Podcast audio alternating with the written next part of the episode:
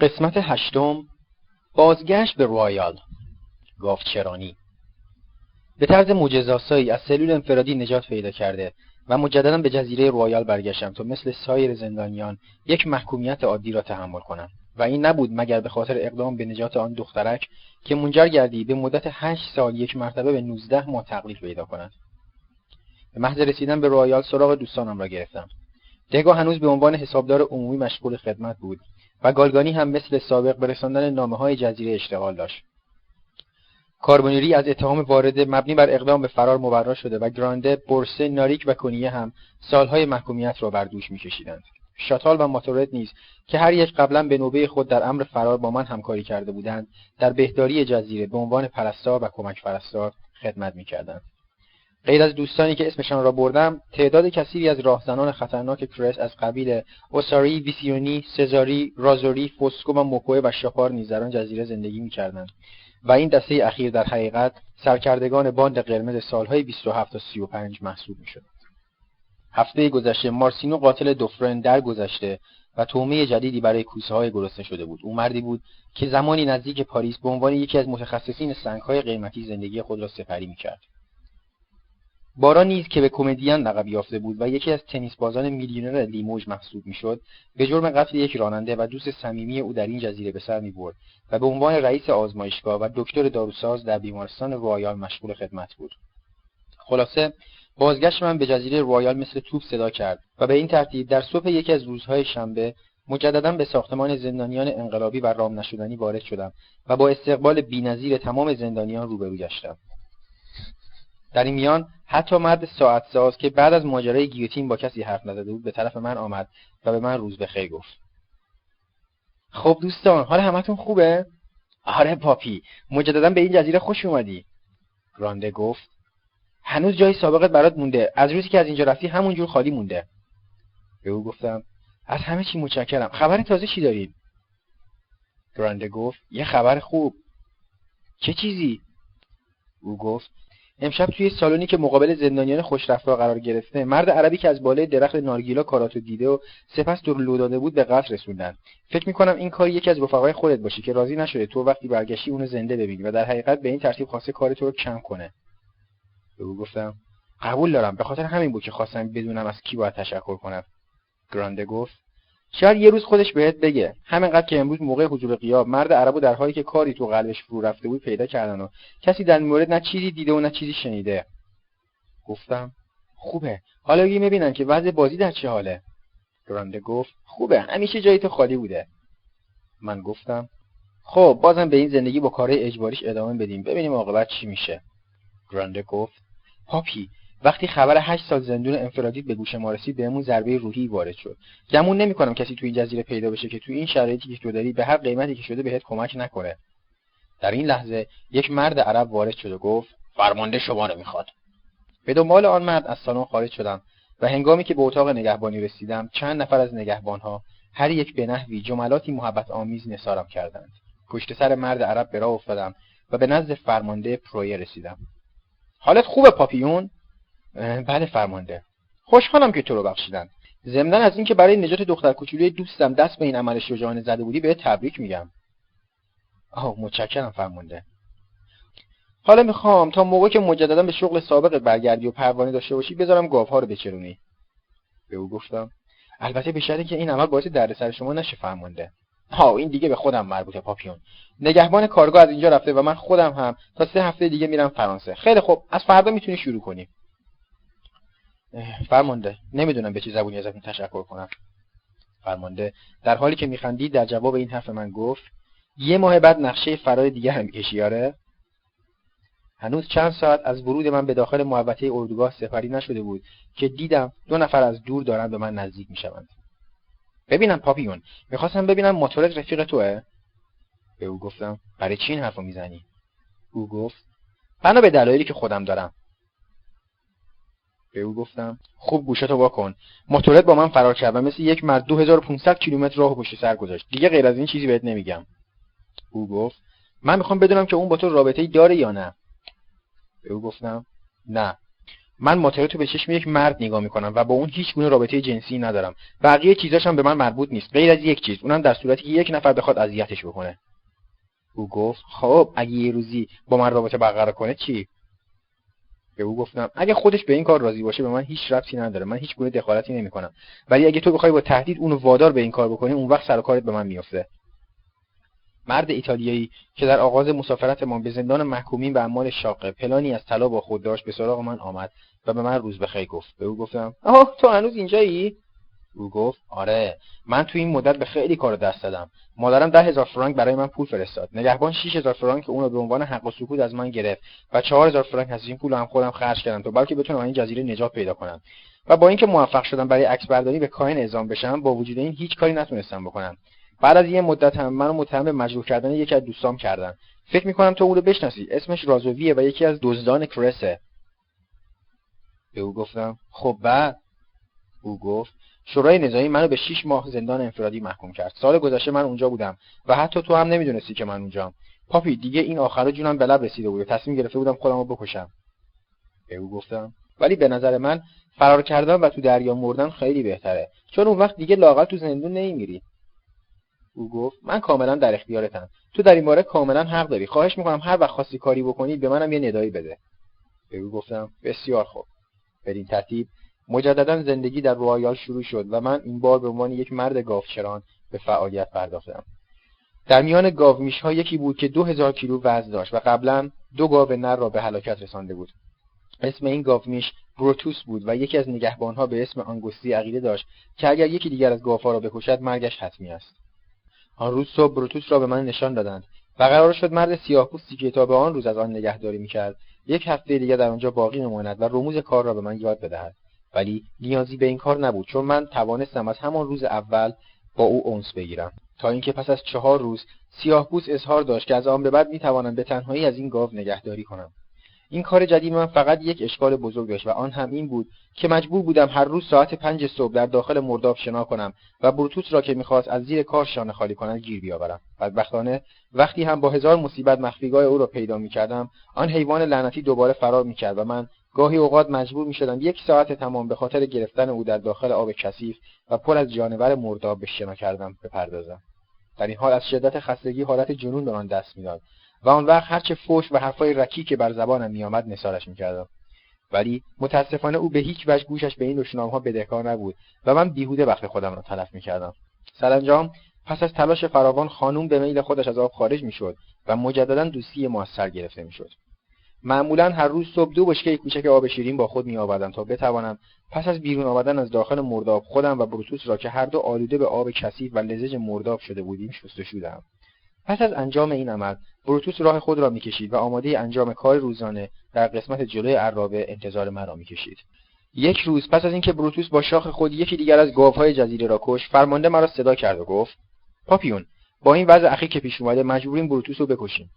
چون دیگه خیلی خطرناک شده و خودت می‌دونی که تا امروز سه از بهترین گاوهای جزیره رو به هلاکت رسونده. به او گفتم اتفاقا منم اومده بودم که ازتون خواهش کنم که بروتوس رو از این وضع نجات بدیم این یارو نگهبان مزرعه که گافا رو اداره می‌کنه اصلا چیزی سرش نمیشه. حالا اجازه میدیم براتون تعریف کنم که چطور شد که بروتوس از حق قانونی خودش دفاع کرد؟ فرمانده وقتی این حرف را شنید لبخندی زد و گفت گوشم با توه. او گفتم پس فرمانده با تمام جزئیاتی که براتون تشریح کردم حالا متوجه شدین که گاو من مورد حمله قرار گرفته بود. او گفت او درسته. در این لحظه نگهبان مزرعه رسید و گفت روز بخیر فرمانده. پاپیون داشتم دنبال شما میگشتم. چون امروز صبح به بهانه کار اومدین توی جزیره ولی با وجود این خودتون می‌دونید که شما اینجا هیچ کاری نداشتین. به او گفتم آقای آنگوستی من اومدم ببینم می‌تونم جلوی این دعوا رو بگیرم یا نه ولی متاسفانه نتونستم این کارو بکنم چون هر روزهایشون خیلی عصبانی بودن. او گفت بله ممکنه ولی همونطور که قبلا هم گفتم شما دیگه از این گاو نگهداری نمی‌کنین چون صبح روز یکشنبه سر اونو می‌برن. فکر می‌کنم گوشش غذای خوبی برای زندانیا بشه. ولی شما این کارو نمی‌کنین. او گفت شما نمی‌تونید جلوی منو بگیرین. به او گفتم من نه ولی فرمانده چرا؟ اگه بازم کافی نباشه پیش دکتر ژرمنگیبر میرم تا به هر نحوی که شده جون بروتوس رو نجات بدم. او گفت تو چه کارایی می‌خواین دخالت کنین؟ به او گفتم تو کارهایی که به خودم مربوطه. این گاو من ازش نگهداری می‌کنم و در حقیقت اون برای من یه دوست حساب میشه. او گفت دوست شما. اونم یه گاو. حتما شما دارین شوخی می‌کنین و یا می‌خواین منو دست بندازین. به او گفتم گوش کن آقای آنگوستی می‌ذارین یه لحظه حرف بزنم یا نه؟ فرمانده گفت. بذارین از گاو خودش دفاع بکنه. خیلی خوب حرف بزنین. آقای آنگوستی شما اینو قبول می‌کنین که حیوانات تو خودشون با هم دیگه حرف می‌زنن؟ او گفت. چرا که نه من می‌دونم که اونا بین خودشون با هم دیگه رابطه‌ای دارن. به او گفتم پس به این ترتیب بروتوس و این گاو که اسمش دانتون بوده با موافقت قبلی به این دوئل دست زدن. مجددا ماجرا را از اول تا آخر برای وی تعریف کردم. خیلی خوب پاپیون. شما واقعا یه آدم مسخره ای هستین. شما دوباره می‌تونید از بروتوس نگهداری کنین. ولی اگه دفعه دیگه باز هم یکی از گاوها رو کش محال کسی بتونه اونو نجات بده. حتی خود فرمانده. دو روز بعد مجددا عرابه آماده شد و هنگامی که بروتوس پس از حمل مقدار زیادی سنگ به استراحت پرداخت به او گفتم بروتوس دانتون کجاست؟ و این حیوان عظیم و جسه ناگهان خود را از عرابه جدا کرد و در یک چشم به هم زدن از نظر ناپدید شد. شورش در سن جوزف جزیره به خاطر آزادی کاذبی که همه ما از آن بهرهمند بودیم شرایط فوقالعاده خطرناکی برای خود به وجود آورده بود. و من از اینکه می‌دیدم تعدادی از زندانیان در انتظار فرارسیدن روز آزادی و پاره دیگر نیز حتی بدون داشتن این یگانه امید با پستی و رزالت به سر می‌برند و کوچکترین ماجرایی به وجود نمیآورند به شدت ناراحت می‌شدم. آن شب بر روی ننوی خود دراز کشیده و سرگرم به تماشای ورقبازی زندانیان بودم. در این میان چون تعداد بازیکنان زیاد بود و یک نفر به تنهایی قادر به اداره بازی نبود لذا کاربونیری و گرانده نسبت به اداره بازی با همدیگر مشارکت می‌کردند.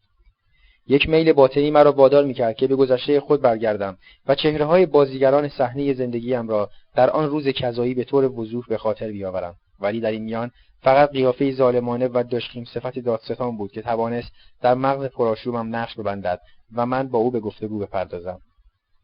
زود باش. من تصور می‌کردم توی ترینیداد و در میان اعضای خانواده باون تو رو برای همیشه مغلوب کردم. ولی تو ای پست بیشرف. بگو ببینم چه جادویی کردی که من نتونستم توی هیچ کدوم از این شش تا فرار آزادی خودو به دست بیارم. آیا وقتی خبر اولین فرارم رو توی جراید خوندی تونستی با آرامش همیشگی بخوابی؟ خیلی دلم می‌خواست بدونم تو اون لحظه که فهمیدی مردی که تو به جاده تبایی سوق داده بودی فرار کرده چه حالتی بهت دست داده؟ من از داخل قفس خودم فرار کرده بودم ولی می‌خوام بدونم این کدوم سرنوشت بود که به دنبال من اومد و پس از یازده ماه مجددا من رو به سوی اسارت برگرداند. ای زنان با محبت لالی و زورایما ای قبیله آرام و بیقانون که در عین حال تفاهمی عجیب در میان افرادت وجود دارد. شاهد باشید که من به خاطر یک اشتباه دوباره اسیر دست افراد بشر شدم ولی به شما اطمینان میدم که در حال حاضر به یک چیز بیشتر فکر نمی و آن هم فرار است. فرار یا مرگ. ناگهان در این لحظات که به عالم تخیل سفر کرده بودم دو نفر مرد که به ننوی من نزدیک شده بودند رشته افکارم را از هم گسیختند. پاپیون خوابی؟ نه. می‌خواستم باید حرف بزنم. حرف بزن. اینجا کسی نیست که بتونه به حرفای شما گوش بده. می‌خواستیم بگیم که تصمیم گرفتیم شورش کنیم. اه نقشتون چیه؟ می‌خوایم تمام عرب ها و نگهبان ها رو با زن و بچه هاشون که در حقیقت تخم اشخاص فاسدن به قتل برسونیم. من که اسمم آرنوه به اتفاق دوستم اوتن و به کمک چهار نفر دیگه تصمیم گرفتیم به انبار ذخایر فرماندهی حمله کنیم. اونجا تو حدود 23 تا مسلسل و کمی بیشتر از 80 تا تفنگ و غیره موجوده. بس دیگه رفیق خیلی داری تون میری. من نمی‌تونم باتون همکاری کنم. متشکرم از اینکه به من اطمینان کردید. ولی به هر صورت با نقشتون موافق نیستم. او گفت فکر می‌کردیم تو قبول بکنی و رئیس شورشیا بشی بذار جزئیات نقشمون رو برات تعریف کنم. اون وقت می‌بینی که محال شکست بخوریم. پنج ماه داریم روی این نقشه کار می‌کنیم و تا حالا تعداد ما به پنجاه نفر رسیده. به او گفتم نمی‌خوام حتی اسامیشون رو بشنوم. هر قطعم که سعی بکنی نمی‌تونی من حاضر به قبول چنین پیشنهادی بکنی. او گفت چرا؟ حالا که به تو اعتماد کردیم و همه چی رو برات گفتیم موظفی در این مورد ما توضیح بدی. به او گفتم کسی از شما نخواست که نقشتون رو شرح بدیم. به علاوه من تو زندگی هر چی که خودم دلم بخواد می‌کنم نه چیزایی که دیگران مایل باشن. از تمام این گذشته آدمکشی از من بر نمیاد البته ممکنه کسایی که اذیتم می‌کنن بکشمشون ولی هیچ وقت راضی نمیشم دستمو به خون زنها و بچه ها که کوچکترین بدی در حق من نکردن آلوده کنم. بذار یه چیز دیگه هم بهت بگم. حتی اگه توی این شیوش هم موفق بشیم بازم شکست خوردیم. او گفت چرا؟ به او گفتم برای اینکه نمی‌تونی از این جزیره فرار کنیم فرض کنیم تعداد شورشی ها صد نفر بشه. می‌خواستم ببینم با این دوتا قایق که بیش از چهل نفر رو نمی‌تونی توی یک آن ببره چطوری می‌خواین از جزیره فرار کنیم؟ و اگه چهل نفر با این قایق ها موفق به فرار شدن اون وقت تکلیف 60 نفر بقیه چی میشه؟ او گفت ما جز چهل نفری میشیم که با قایق میرن. به او گفتم خیال می‌کنی. بقیه احمقتر از تو نیستن و خودت می‌دونی که در صورت موفقیت توی این شورش اسلحه هم دارن و اون وقت می‌دونی که الان شنگه برای سوار شدن به قایق به پا میشه. تازه باز هم فرض کنیم که با این قایق ها فرار کردین. می‌دونی بعدا چه اتفاقی میفته بلافاصله به همه جا به وسیله تلگراف فرار شما رو خبر میدن و هر جا که برین دستگیرتون می‌کنن و مجددا تحویل دولت فرانسه میدن. خودت می‌دونی که من از کلمبیا دارم میام. پس می‌فهمی چی دارم میگم و بهتون قول میدم که در چنین شرایطی هیچ جا قبولتون نمی‌کنن. او گفت خب پس تو قبول نمی‌کنی ها؟ به او گفتم نه. او گفت آخرین حرفت همینه؟ به او گفتم این تصمیم هرگز تغییر نمیدم. او گفت پس بهتره بریم. به او گفتم یه لحظه ازتون خواهش می‌کنم در این باره با رفقای من صحبت نکنید او گفت چرا؟ به او گفتم چون از اول می‌دونم که اونا پیشنهادتون رو رد می‌کنن و به خاطر همین میل ندارم ببینم بیخودی زحمت بکشین. خیلی خوب بابا. به او گفتم. شما خیال می‌کنین که نمی‌تونیم دست از این نقشتون بکشین؟ او گفت روک بهت میگم پاپیون. نه. به او گفتم نمی‌تونم درست به منظورتون پی ببرم. چون می‌دونم با وجود موفقیت توی این شورش باز هم نمی‌تونین نجات پیدا کنی. او گفت ما منظورمون بیشتر انتقام گرفتنه و حالا که بهمون گفتی هیچ مملکتی رامون نمیدن ما هم خودمون به جنگل میرسونیم و اونجا تشکیل یه باندو میدیم. به او گفتم بهتون قول میدم که در این مورد حتی با بهترین دوستانم هم حرفی نزنم. او گفت اینه که خودمونم قبول داریم. به او گفتم خوبه. آخرین چیزی که می‌خواستم بهت بگم اینه که هشت روز قبل از اجرای نقشتون باید به من اطلاع بدین که به سن جوزف برم و هنگام شورش شما اینجا نباشم. او گفت برای اینکه بتونی از جزیره خارج بشه قبلا بهت اطلاع میدیم. به او گفتم نمی‌تونم کاری بکنم که عقلتون رو عوض کنین. نمی‌خوایم با هم سر یه موضوع دیگه توانی کنیم. مثلا چهار تا تفنگ بدوزیم و شبانه به نگهبونای قایق حمله کنیم و بدون کشتن کسی با یه کشتی از جزیره خارج بشیم؟ او گفت نه دیگه نمی‌تونیم تحمل کنیم. هدف اصلی اینه که از اونها انتقام بگیریم ولی به قیمت از دست دادن زندگیمون. به او گفتم بچه ها و زنها چه گناهی دارن؟ او گفت همه اینا از یه تخم ترکن و بعد همشون نابود بشن. به او گفتم بهتره دیگه در این باره صحبتی نشه. او گفت برامون آرزوی موفقیت نمی‌کنی؟ نه. ولی در عوض بهتون میگم اخر شیطون پیاده بشین و از این کشت و کشتار صرف نظر کنین. او گفت قبول نمی‌کنی که ما حق انتقام گرفتن داریم؟ به او گفتم چرا؟ ولی نه از یه بیگناه. شب بخیر. او گفت شب بخیر. فراموش کن پاپیون باشه؟ به او گفتم باشه رفیق. و بلا فاصله اوتن و آرنو از من دور شدند. یک هفته بعد از این ماجرا اطلاعات جالب و کاملی در مورد آرنو و اوتن به دست آوردم. آرنو را به خاطر اینکه برادرش را یک سال پیش به جرم قتل یک نفر پلیس اعدام کرده بودند برای جرمی که حداکثر محکومیت برای آن بیش از ده سال نبود محکوم به حبس ابد کرده بودند. او در حقیقت چوب برادرش را خورده بود. اوتن نیز از نه سالگی در دار تعدیب به سر برده و درست یک روز قبل از اینکه به دنیای آزادی راه پیدا کند به جرم کشتن مردی محکوم به حبس ابد شده بود و به این ترتیب هرگز روی آزادی را ندیده بود. آن روز صبح یک نمایش جالبی اتفاق افتاد. وقتی حضور غیاب انجام گرفت آرنو و اوتن و ژان برادر ماتیو کاربونیری را صدا زدند و بدون اینکه دلیل آن را بیان کنند آنها را با کشتی روانه سن ژوزف نمودند. سعی کردم دلیل این ماجرا را بفهمم و برای این کار تصمیم گرفتم با دوستان صمیمی خود یعنی ماتیو کاربونیری و گرانده و گالگانی در این باره صحبت کنم. ولی بعد معلوم شد که آنها هم در این باره چیزی نمی‌دانند. پس چرا اونا با من حرف زدن؟ گالگانی گفت برای اینکه همه می‌دونن تو سرت برای فرار کردن درد می‌کنه حالا به هر قیمتی که می‌خواد باشه. به او گفتم با وجود این نه نه با این قیمت. اونا نفهمیدن که نباید این کارو بکنن پاپی. به او گفتم برادر جان چی؟ کاربونیری گفت باید ببینم اون چرا دست به این حماقت بزرگ زده. به او گفتم شاید کسی که صحنه و کارگردانی می‌کنه بدون اینکه خودش بدونه اونو وارد ماجرا کرده. آن شب مردی به اسم ژیرازولو را داخل یک مستراح به قصر رسانیدند و در بررسیهایی که مسئولین هم به عمل آوردند بر روی پیراهن مارتینکی گاوچران لکه های خون دیده شده بود و درست یک هفته بعد این مرد را در یک دادگاه اختصاصی محکوم به اعدام کردند. هنگامی که در وحشیوخانه بودم یک مرد زندانی به اسم گارل به سراغ من آمد و گفت پاپی من خیلی ناراحتم چون این من بودم که ژیرازولو رو کشتم. حالا دلم می‌خواد سیاهه رو نجات بدم. ولی از طرف دیگه میترسم که سرمو با گیوتین از تنم جدا کنم و به خاطر همین موضوع حرفی نمی‌زنم. ولی اگه می‌دونستم که به سه یا پنج سال زندان انفرادی محکوم میشم فورا اعتراف می‌کردم. محکومیت تو به شاقه چند ساله؟ اوه 20 سال. چند سالشو گذروندی? دوازده سال. یه کاری کن که محکومیت تو رو تبدیل به حبس ابد بکنن. به این ترتیب دیگه تو رو به سلول انفرادی نمیفرستن. چیکار باید بکنم؟ به فرصت بده. امشب برات دیگم وقتی شب فرا رسید به گارول گفتم تو نمی‌تونی با این قتلی که مرتکب شدی اعتراف کنی. چرا پاپیون؟ ممکنه تو رو محکوم به اعدام بکنن.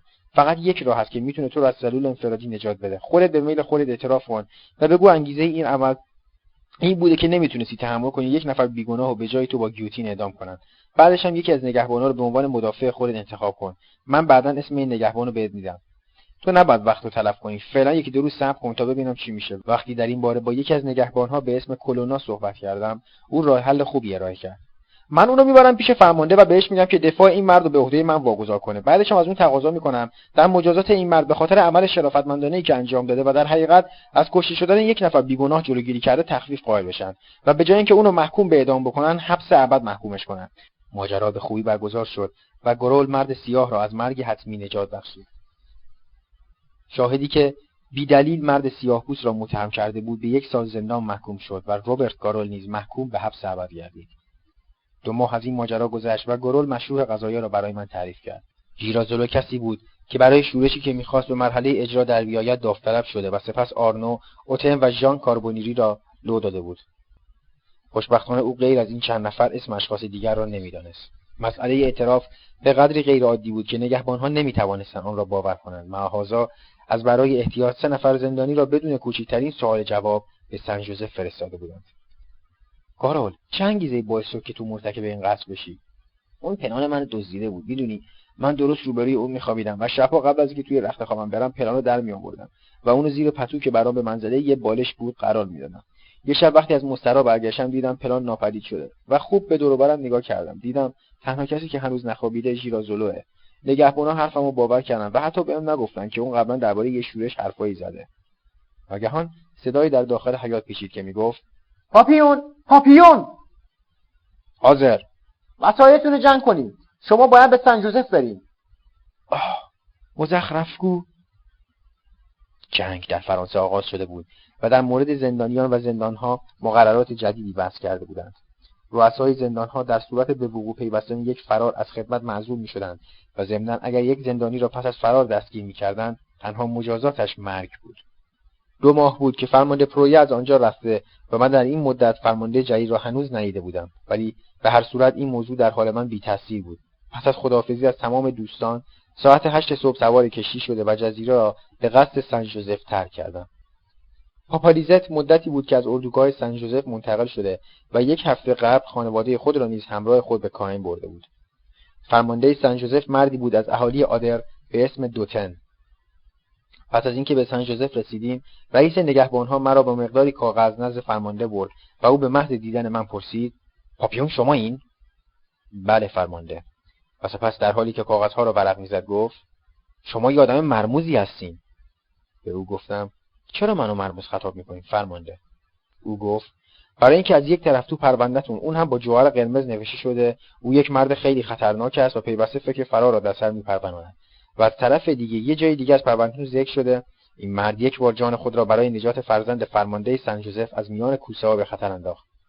پاپیون من خودم دو تا دختر کوچیک دارم. مایلی اونا رو ببینین. چند لحظه بعد دو دختر بلند یکی به سن سه سال و دیگری پنج سال به اتفاق یک مرد عرب جوان که لباس سفیدی به تن داشت و در کنارش یک زن موخرمایی خیلی زیبا دیده می‌شد وارد دفتر فرمانده شدند. عزیزم این مرد رو می‌بینی؟ این همون کسیه که دختر خوندت لیزت رو نجات می‌خواست بده. زن جوان گفت اوه بذارین با شما دست بدم. دست دادن با یک زندانی بزرگترین افتخاری بود که نصیب او می‌کردند چون هرگز کسی حاضر نمی‌شد با یک زندانی دست بدهد ولی به حال این افتخار نصیب من شده بود. بله من مادرخوانده لیزت هستم. ما با خانواده گراندو خیلی صمیمی هستیم. خب عزیزم حالا برای اون می‌خوای چیکار بکنی؟ فرمانده گفت اول میفرستمش به اردوگاه. بعدش هم هر شغلی که خودش انتخاب کرد اونو سر همون شغل می‌ذارم متشکرم فرمانده. متشکرم خانم. ممکنه انگیزه اعزام من به سن جوزف رو بفرمایین؟ مثل اینکه یک نوع تنبیه در کاره. او گفت بقیه من هیچ انگیزهای در کار نبوده و فقط فرمانده جدید از این نظر تو رو به سن جوزف فرستاده چون میترسید از جزیره فرار کنی. به او گفتم زیادم اشتباه نکرده. او گفت مجازات فرماندهان در مقابل فرار زندانیا تشدید شده. قبل از جنگ اگر چنین اتفاقی میافتاد حداکثر مجازاتی که برای یک فرمانده قائل می‌شدن این بود که یکی از یراقاشو بکنن. ولی حالا علاوه بر این مجازات که خود به خود انجام میشه سایر چیزهای دیگه هم بهش اضافه شده. حالا فهمیدی به خاطر چی رو به اینجا فرستادم؟ چون فرمانده اونجا می‌خواسته در مورد فرار تو از سن ژوزف هیچ گونه مسئولیتی نداشته باشه. خب فرمانده شما چند وقت باید اینجا بمونید؟ من 18 ماه. به او گفتم من نمی‌تونم این همه مدت انتظار بکشم ولی سعی می‌کنم بلکه دوباره منو به روایال بفرستن. چون میل ندارم شما به خاطر من مجازات بشین. آن زن گفت متشکرم. خوشحالم از اینکه می‌بینم شما تا به این اندازه نجیب و خوب هستین. هر وقت به چیزی احتیاج داشتین با اطمینان خاطر پیش ما بیاین پاپا تو هم بهتر به دفتر نگهبانی اردوگاه دستور بدی که پاپیون هر وقت خواست منو ببینه جلوشو نگیرن. چشم عزیزم. محمد پاپیونو ببر تو اردوگاه. تو هم ساختمونی که می‌خوای تو زندگی کنی انتخاب کن و به من اطلاع بده. به او گفتم آه من ساختمون زندانیان خطرناک رو ترجیح میدم. فرمانده خندید و گفت او این که کاری نداره. و بلافاصله بر روی یک قطعه کاغذ چیزهایی نوشت و آن را به محمد داد. از خانه فرمانده که ضمنا دفتر کارش هم محسوب می‌شد و در ساحل دریا قرار داشت بیرون آمده و به اتفاق جوان عرب روانه اردوگاه شدم. رئیس پاسگاه یک پیرمرد سختگیر کرسی و یک قاتل معروف بود و او را فیلیسیاری صدا می‌زدند. پاپیون تو اومدی اینجا آره؟ تو می‌دونی که من یا خیلی خوبم یا خیلی بد. سعی نکن از اینجا فرار کنی چون اگه دستگیرت کردن مثل یه خرگوش میکشمت. دو سال دیگه بیشتر به وقت بازنشستگی من نمونده و خوش ندارم این اواخر خدمت به خاطر تو یا هر لجن دیگه مجازات بشم. آه شما خودتون می‌دونید که من از کرسیا خوشم میاد. نمی‌خوام بهت بگم که فرار نمی‌کنم ولی اینو بهت قول میدم که یه وقتی این کارو می‌کنم که تو سر خدمت نباشی. اینجوری خوبه پاپیون و من و تو دیگه دشمن هم دیگه نمیشیم. تو خودت می‌دونی که جوونها تحملشون بیشتره ولی برای یک پیرمردی مثل من و کسی که بازنشستگی در انتظارشه خیلی گرون تموم میشه. فکر می‌کنم منظورمو فهمیده باشی. حالا دیگه بهتره بری توی ساختمونی که برات در نظر گرفته شده. به این ترتیب به اردوگاه رفتم و مجددا زندگی را در داخل سالن بزرگی مشابه سالن رویال و در میان 120 نفر زندانی آغاز کردم. در داخل این سالن پیالوفو، اوتن، آرنو و ژان کاربونیری هم در میان سایر زندانیان زندگی می‌کردند. ابتدا تصمیم گرفتم با ژان کاربونیری که برادر دوستم متیو بود هم خرج بشم ولی چون دیدم اخلاق او مثل برادرش نیست و از طرف دیگر بیشتر به آرنو و اوتن متمایل است لذا فورا خودم را کنار کشیدم. هر روز ظهر آن مرد عرب که در خانه فرمانده خدمت می‌کرد برای من از منزل فرمانده سه قابلمه غذا که بر روی هم قرار داده شده بود میآورد و هنگام برگشتن ظرفهای روز قبل را با خود می‌برد و من به این ترتیب هر روز از غذاهایی که مادرخوانده لیزت برای خودشان تهیه می‌کرد بهره می شدم. آرنو و اوتن هیچ کدام با من حرف نمی‌زدند ژان کاربونیری هم به خاطر اینکه حاضر نشده بودم با او هم خرج بشوند از دست من عصبانی بود و سعی می‌کرد با من صحبت نکند به این ترتیب تعداد گروه ما فقط چهار نفر بود. پیالوفو مارکتی مارسوری که از اهالی کرس بود و بالاخره خود من. درباره شورش نافرجام رویال با هیچ کس صحبت نکرده بودم و احساس می‌کردم که کسی از ماجرا اطلاعی ندارد ولی نمی‌دانستم که آیا آنها باز هم در این افکار به سر می‌برند یا نه. کار آن سه نفر خیلی مشکل و طاقت فرسا بود. آنها مجبور بودند هر روز مقدار زیادی سنگ که برای ساختن یک استخر بزرگ مصرف می‌شد بر دوش خود هم کنند و این کار در زیر آفتاب سوزان یک کار شاق و عذاب دهنده به شما می‌رفت. یک روز که همه در سالن بودیم ناگهان صدای گلوله از مسلسل تفنگ رولور و سایر سلاحهای گرم شلیک می‌شد از طرف ساحل به گوش می‌رسید. با خود گفتم این دیوانها بالاخره کار خود را کردند. چه اتفاقی افتاده؟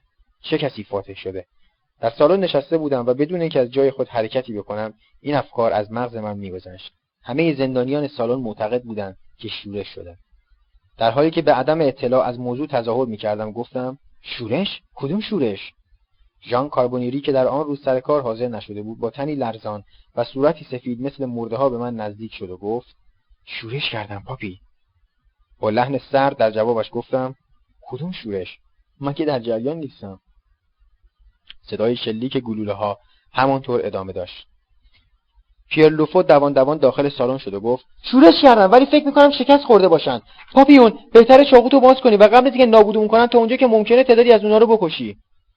به دنبال او کاربونیری نیست گفت درسته ما باید تا اونجا که شده نگهبانهای اونا رو بکشیم. بلافاصله شیسیلیا یک تیغ خودتراش بیرون آورد و سایرین نیز چاقوهایشان را که باز کرده بودند به دست گرفتند. ولی من وقتی وضع را به این صورت دیدم آنها را مخاطب قرار دادم و گفتم حماقت نکنین چند نفرین؟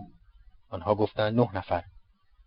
هفت نفر اسلحه‌هاشون رو بندازن زمین. اولین نفری که بخواد به یه نگهبان حمله بکنه به دست خود من کشته میشه. هیچ خوش ندارم که مثل یه خرگوش توی این سالن تیروارونمون بکنن. به تک تک آنها گفتم تو خودت توی این جریان دخالت داشتی؟ نه. تو چی؟ منم نه. تو؟ من اصلا انتظاری نداشتم. خیلی خوب. اینجا همه ما مال مرکز فرانسه و هیچ کدوم از این شورش خبر نداشتیم. روشن شد؟ آره پاپیون. بهتره بدونین کسی که بخواد از این موضوع اظهار اطلاع بکنه کشته شدنش حتمیه و تصور نمی‌کنم کسی اونقدر احمق باشه که بخواد در این باره حرفی بزنه. چون چیزی عایدش نمیشه. حالا دیگه اسلحه‌هاتون رو بندازین تو سطل آشغال. چون الان دیگه پیداشون میشه. یکی از آنها گفت اگه زندونیا موفق بشن چی؟ به او گفتم در این صورت تازه باید به فکر فرار باشن. من که به این قیمت حاضر به همچین کاری نیستم. شما چی؟ آن هشت نفر که کاربونیری هم جز آنها بود یک صدا در جواب من گفتند ما هم همینطور. حدس من درست از آب درآمد و هنگامی که صدای شلیک گلوله ها متوقف شد فهمیدم که زندانیان شکست خوردند. نگهبانها مثل دیوانها داخل سالن شدند و زندانیانی را که حمل سنگها را به عهده داشتند زیر ضربات قنداق تفنگ لگد و باتون به داخل سالن آوردند و چنانکه گویی می‌خواهند تلافی این شورش را سر همه چیز در بیاورند هر چی که به دستشان می‌رسید از قبیل گیتار، ویولون، جعبه شطرنج، بطری های روغن، شکر و قهوه را با حالتی خشمگین زیر پاهای خود خرد کردند و سپس آنها را به بیرون از سالن انداختند. هیچکس حرفی نمی‌زد و من احساس می‌کردم که زبانم خوش شده است و داشتم با خود می‌گفتم به شرط که یکی از این احمقها از این ماجرا برای نابود کردن من استفاده نکنه. ناگهان کاربونیری که نزدیک بود از ترس قالب تویی کند فریاد زد و گفت اینهاشن و بلافاصله متجاوز از 20 نفر در حالی که رولور خود را به دست داشتند و آماده تیراندازی بودند داخل سالن شدند. فلیساری فریاد زد و گفت چیه؟ هنوز شما لخ نشدین؟ پس منتظر چی هستین؟ بوگندو الان همتون رو تیربارون می‌کنیم. فورا لخ چون خوش نداریم بعد از اینکه تبدیل به یه جنازه شدیم ما لباستون تنتون در بیاریم. آقای فلیساری سراتو با پاپیون. اینجا دیگه معذرت خواهی معنی نداره. این خودش خیلی مهمه که توی این بلوا شرکت کردی. من مطمئنم که توی این سالن همتون همه چی از قبل می‌دونستین. در این لحظه چشمانش از حلقه بیرون آمده و درست رنگ خونش شده بود. تصمیم گرفتم یک بار دیگر به قماری بزرگ دست بزنم. لذا گفتم تعجب می‌کنم مرد شجاعی مثل شما چطور حاضر میشه یه عده بیگناهو بکشه؟ هم تصمیم گرفتین واقعا ماها رو بکشین پس چرا معطلین زود ماشه رو بکشین زود با شروع کنین. فیلیساری من تو رو یه قهرمان می‌دونستم یه قهرمان واقعی ولی حالا می‌بینم که اشتباه می‌کردم. چقدر بد شد. خیلی خوب. حالا پشتمو به تو می‌کنم تا نتونم موقع کشیدن ماشه ببینم. زود با شما هم این کارو بکنین. لاقل این نگهبانا نمی‌تونن ادعا کنن که می‌خواستیم بهشون حمله کنیم. فاصله. همه با هم پشتشان را به طرف نگهبانها برگردانیدند. نگهبانها از طرز رفتار من طوری مبهوت شده بودند که نمی‌دانستند چه کار باید بکنند. پاپیون آیا بازم حرفی برای گفتن داری؟ در حالی که پشتم به طرف او بود گفتم من به این شورش اعتماد ندارم. چرا شورش برای کشتن نگهبانها بعدشم فرار؟ رفتم به کجا؟ من خودم اهل فرارم و می‌دونین که از کلمبیا برگشتم. حالا می‌خوام از شما بپرسم که کدوم مملکت این قاتل ها رو تو خودش راه میده؟ اسم این مملکت چیه؟ احمق نباشین. هر کسی یه ذره شعور داشته باشه خودش رو وارد این جریان نمی‌کنه. او گفت تو خودت شاید جزء اینها نباشی ولی کاربونیری چرا؟ من خودم در این مورد هیچ شکی ندارم. چون همین امروز صبح آرنو و اوتن بهش گفتن که اون وانمود کنه مریض و سر کارش حاضر نشه. به او گفتم این فقط خیال محضه. خودت هم می‌دونی؟ در این لحظه رویم رو به طرف او برگرداندم. شایدم بعدا به این موضوع پی ببرین. به هر حال بهتره بهتون بگم که کاربونیری یکی از رفقای صمیمی منه و از تمام جزئیات فرار من با خبره. پس نمی‌تونه خودش رو وارد بلوایی بکنه که از اول بدون کاملا بی‌نتیجه است و امیدی برای نجاتش نیست. در این لحظه ناگهان فرمانده از راه رسید و بیرون سالن ایستاد. هنگامی که فلیساری از سالن خارج شد فرمانده گفت کاربونیری؟ او گفت حاضر. نگهبان اونو ببرین توی سیاهچال همه خارج شدن و فقط رؤسای نگهبان باقی بمونن. زود باشید. تمام زندانیایی که توی جزیره پراکنده شدن جمع کنین. نمی‌خوام کسی کشته بشه. همه رو فورا بیارین تو اردوگاه. آنگاه فرمانده به اتفاق فرمانده دوم فلیساری و چهار نفر نگهبان داخل سالن شدند. فرمانده به محض ورود به سالن گفت پاپیون همین الان حادثه خیلی مهمی اتفاق افتاده و خودت می‌دونی که توی این مورد کلیه مسئولیت این حادثه به عهده فرمانده اینجا یعنی شخص منه. قبل از اینکه بتونم خودم رو با این شرایط پیش اومده توجیه کنم به اطلاعاتی از جانب تو احتیاج دارم و چون می‌دونستم که در این لحظه حساس حاضر نمیشی تنها با من صحبت کنی این بود که خودم به اینجا اومدم. نگهبان دوکلوس کشته شده و زندانیان تصمیم داشتن با اسلحه هایی که در اختیار من گذاشته شده دستبرد بزنن. پس به این ترتیب نتیجه می‌گیریم که یک شورش در کار بوده. من چند دقیقه بیشتر وقت ندارم و چون به تو اعتماد دارم لذا اومدم در این باره عقیده تو رو بپرسم. به او گفتم اگه موضوع شورش در میان بوده چرا باید از این جریان ما خبر نداشته باشیم؟ چرا نباید به ما گفته باشن؟ چند نفر تو این شورش دست داشتن؟ فرمانده من جواب این سه سوال رو خودم مطرح کردم به شما میدم. ولی شما قبلا باید به من بگین که پس از کشتن نگهبان و برداشتن اسلحه چند نفر به عملیاتشون ادامه دادن؟ او گفت سه نفر. خب این سه نفر کیان؟ او گفت آرنو اوتن و مارسو. به او گفتم فهمیدم. می‌خواین قبول کنی؟ می‌خواین قبول نکنی. شورشی تو کار نبوده. فیلیساری گفت تو داری دروغ میگی پاپیون این شورش باید توی جزیره رویال بپا می‌شد. ژیرازولو اینو به ما گفت و ما حرفشو باور نکردیم و امروز می‌بینیم که هر چی گفته درست بوده. پس به این ترتیب تو داری ما رو رنگ می‌کنی پاپیون به او گفتم ولی باز هم در صورتی که حق به جانب شما باشه من و پیلوفو کاربنیری و گالگانی به اتفاق تمام دزدای کرس و رویال و حتی مرکز فرانسه آدمایی هستیم که این شورش رو قبلا به همدیگه اطلاع میدیم. با وجود اتفاقاتی که افتاده من نمی‌تونم حرف شما رو قبول کنم. چون اگه قرار بود شورش کنن مسلما یکی از ماها به عنوان رئیس انتخاب می‌شد. او گفت چی داری به من میگی؟ یعنی هیچ کدوم از اینایی که گفتی تو این کار دست نداشتن؟ این غیر ممکنه به او گفتم عکس العمل سایرین چی بوده؟ آیا غیر از این سه نفر کس دیگه عملا وارد این ماجرا شد؟ تازه بعدش چه اتفاقی میافتاد و این شورشی چگونه می‌تونستن با یک کشتی قراضه اینجا فرار کنن؟ اونم در حالی که تعدادشون به 600 نفر می‌رسیده. و تعدادی هم که موفق می‌شدن اینجا فرار کنن به کجا می‌رفتن که اونا رو بپذیرن؟ فرمانده من نمی‌دونم عوامل شما چند نفر از اونا رو کشتن ولی اطمینان دارم که همه اونا بیگناه بودن. و حالا چه مفهومی می‌تونه داشته باشه که نگهبانا تمام مایحتاج زندگیمون خورد کنن و بعدش هم اونا رو دور بریزن؟ درسته که ظاهرا شما حق دارین عصبانی بشین ولی بهتر یه موضوع فراموش نکنین و اون اینه که اگه بخواین عرصه رو برای زندانی اینجا تنگ بکنین به طور قطع تو چنین شرایطی یک شورش واقعی به پا میشه. یه خودکشی دست جمعی و در نتیجه از بین رفتن تمام زندانیا و نگهبونا. آقای دوتن من این مطالب رو از صمیم قلب با شما در میون گذاشتم و تصور می‌کنم که شما سزاوار شنیدن این حرفای من هستین. دست کم به خاطر اینکه قبل از گرفتن تصمیمی به اینجا اومدین. حالا ازتون می‌خوام که ما رو راحت بذارین.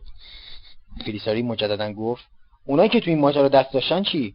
این دیگه به خودتون مربوطه که اونا رو پیدا کنید ما چیزی نمی‌دونیم و در این مورد هیچ نوع خدمتی ازمون ساخته نیست. بازم دارم تکرار می‌کنم. این داستان کاملا مسخره و احمقانه است و ما چیزی درباره اون نمی‌دونیم. فرمانده گفت آقای فیلیسری وقتی همه داخل ساختمون شدن در ساختمون رو تو دستور ثانوی ببند. دو تا نگهبانم بذار دم در و ضمن دستور بده با لوازم زندانیان کاری نداشته باشن. را بیفتیم و بلافاصله به اتفاق سایر نگهبانها آنجا را ترک کرد. فیلیسری هنگام بستن در به من گفت تو شانس آوردی که من از مریدان ناپل اون و در حقیقت یه جوون مردم در مدتی کمتر از یک ساعت همه زندانیان ساختمان ما به محل خود برگشتند. ولی نگهبانها تعداد 18 نفر از آنها را اشتباها به داخل ساختمانهای دیگر برده بودند. پس از اینکه آنها نیز به ما پیوستند ماجرا به خوبی آشکار گردید چون این مردان جز اکیپ بیگاری بودند. یکی از زندانیان با صدای آهسته وضع را به این صورت برای من تعریف کرد.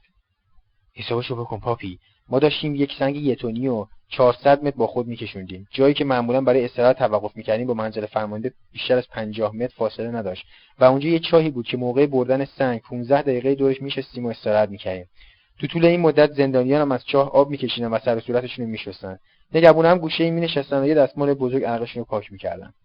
اون روز ناگهان آرنو از فرصت استفاده می‌کنه و با یه بیلچه خودش از پشت سر به اون نگهبانه میرسونه و چنان ضربه‌ای به کله اون مرد وارد می‌کنه که سرش از وسط به دو میشه و بدون اینکه صدایی از گلوش خارج بشه روی زمین میافته. اوتن و مارسو بعد از این جریان بلافاصله به طرف نگهبان میرن. اوتن تفنگش رو برمیداره و مارسو هم نیز کمربندش که روش یه هفته بوده از کمرش باز می‌کنه.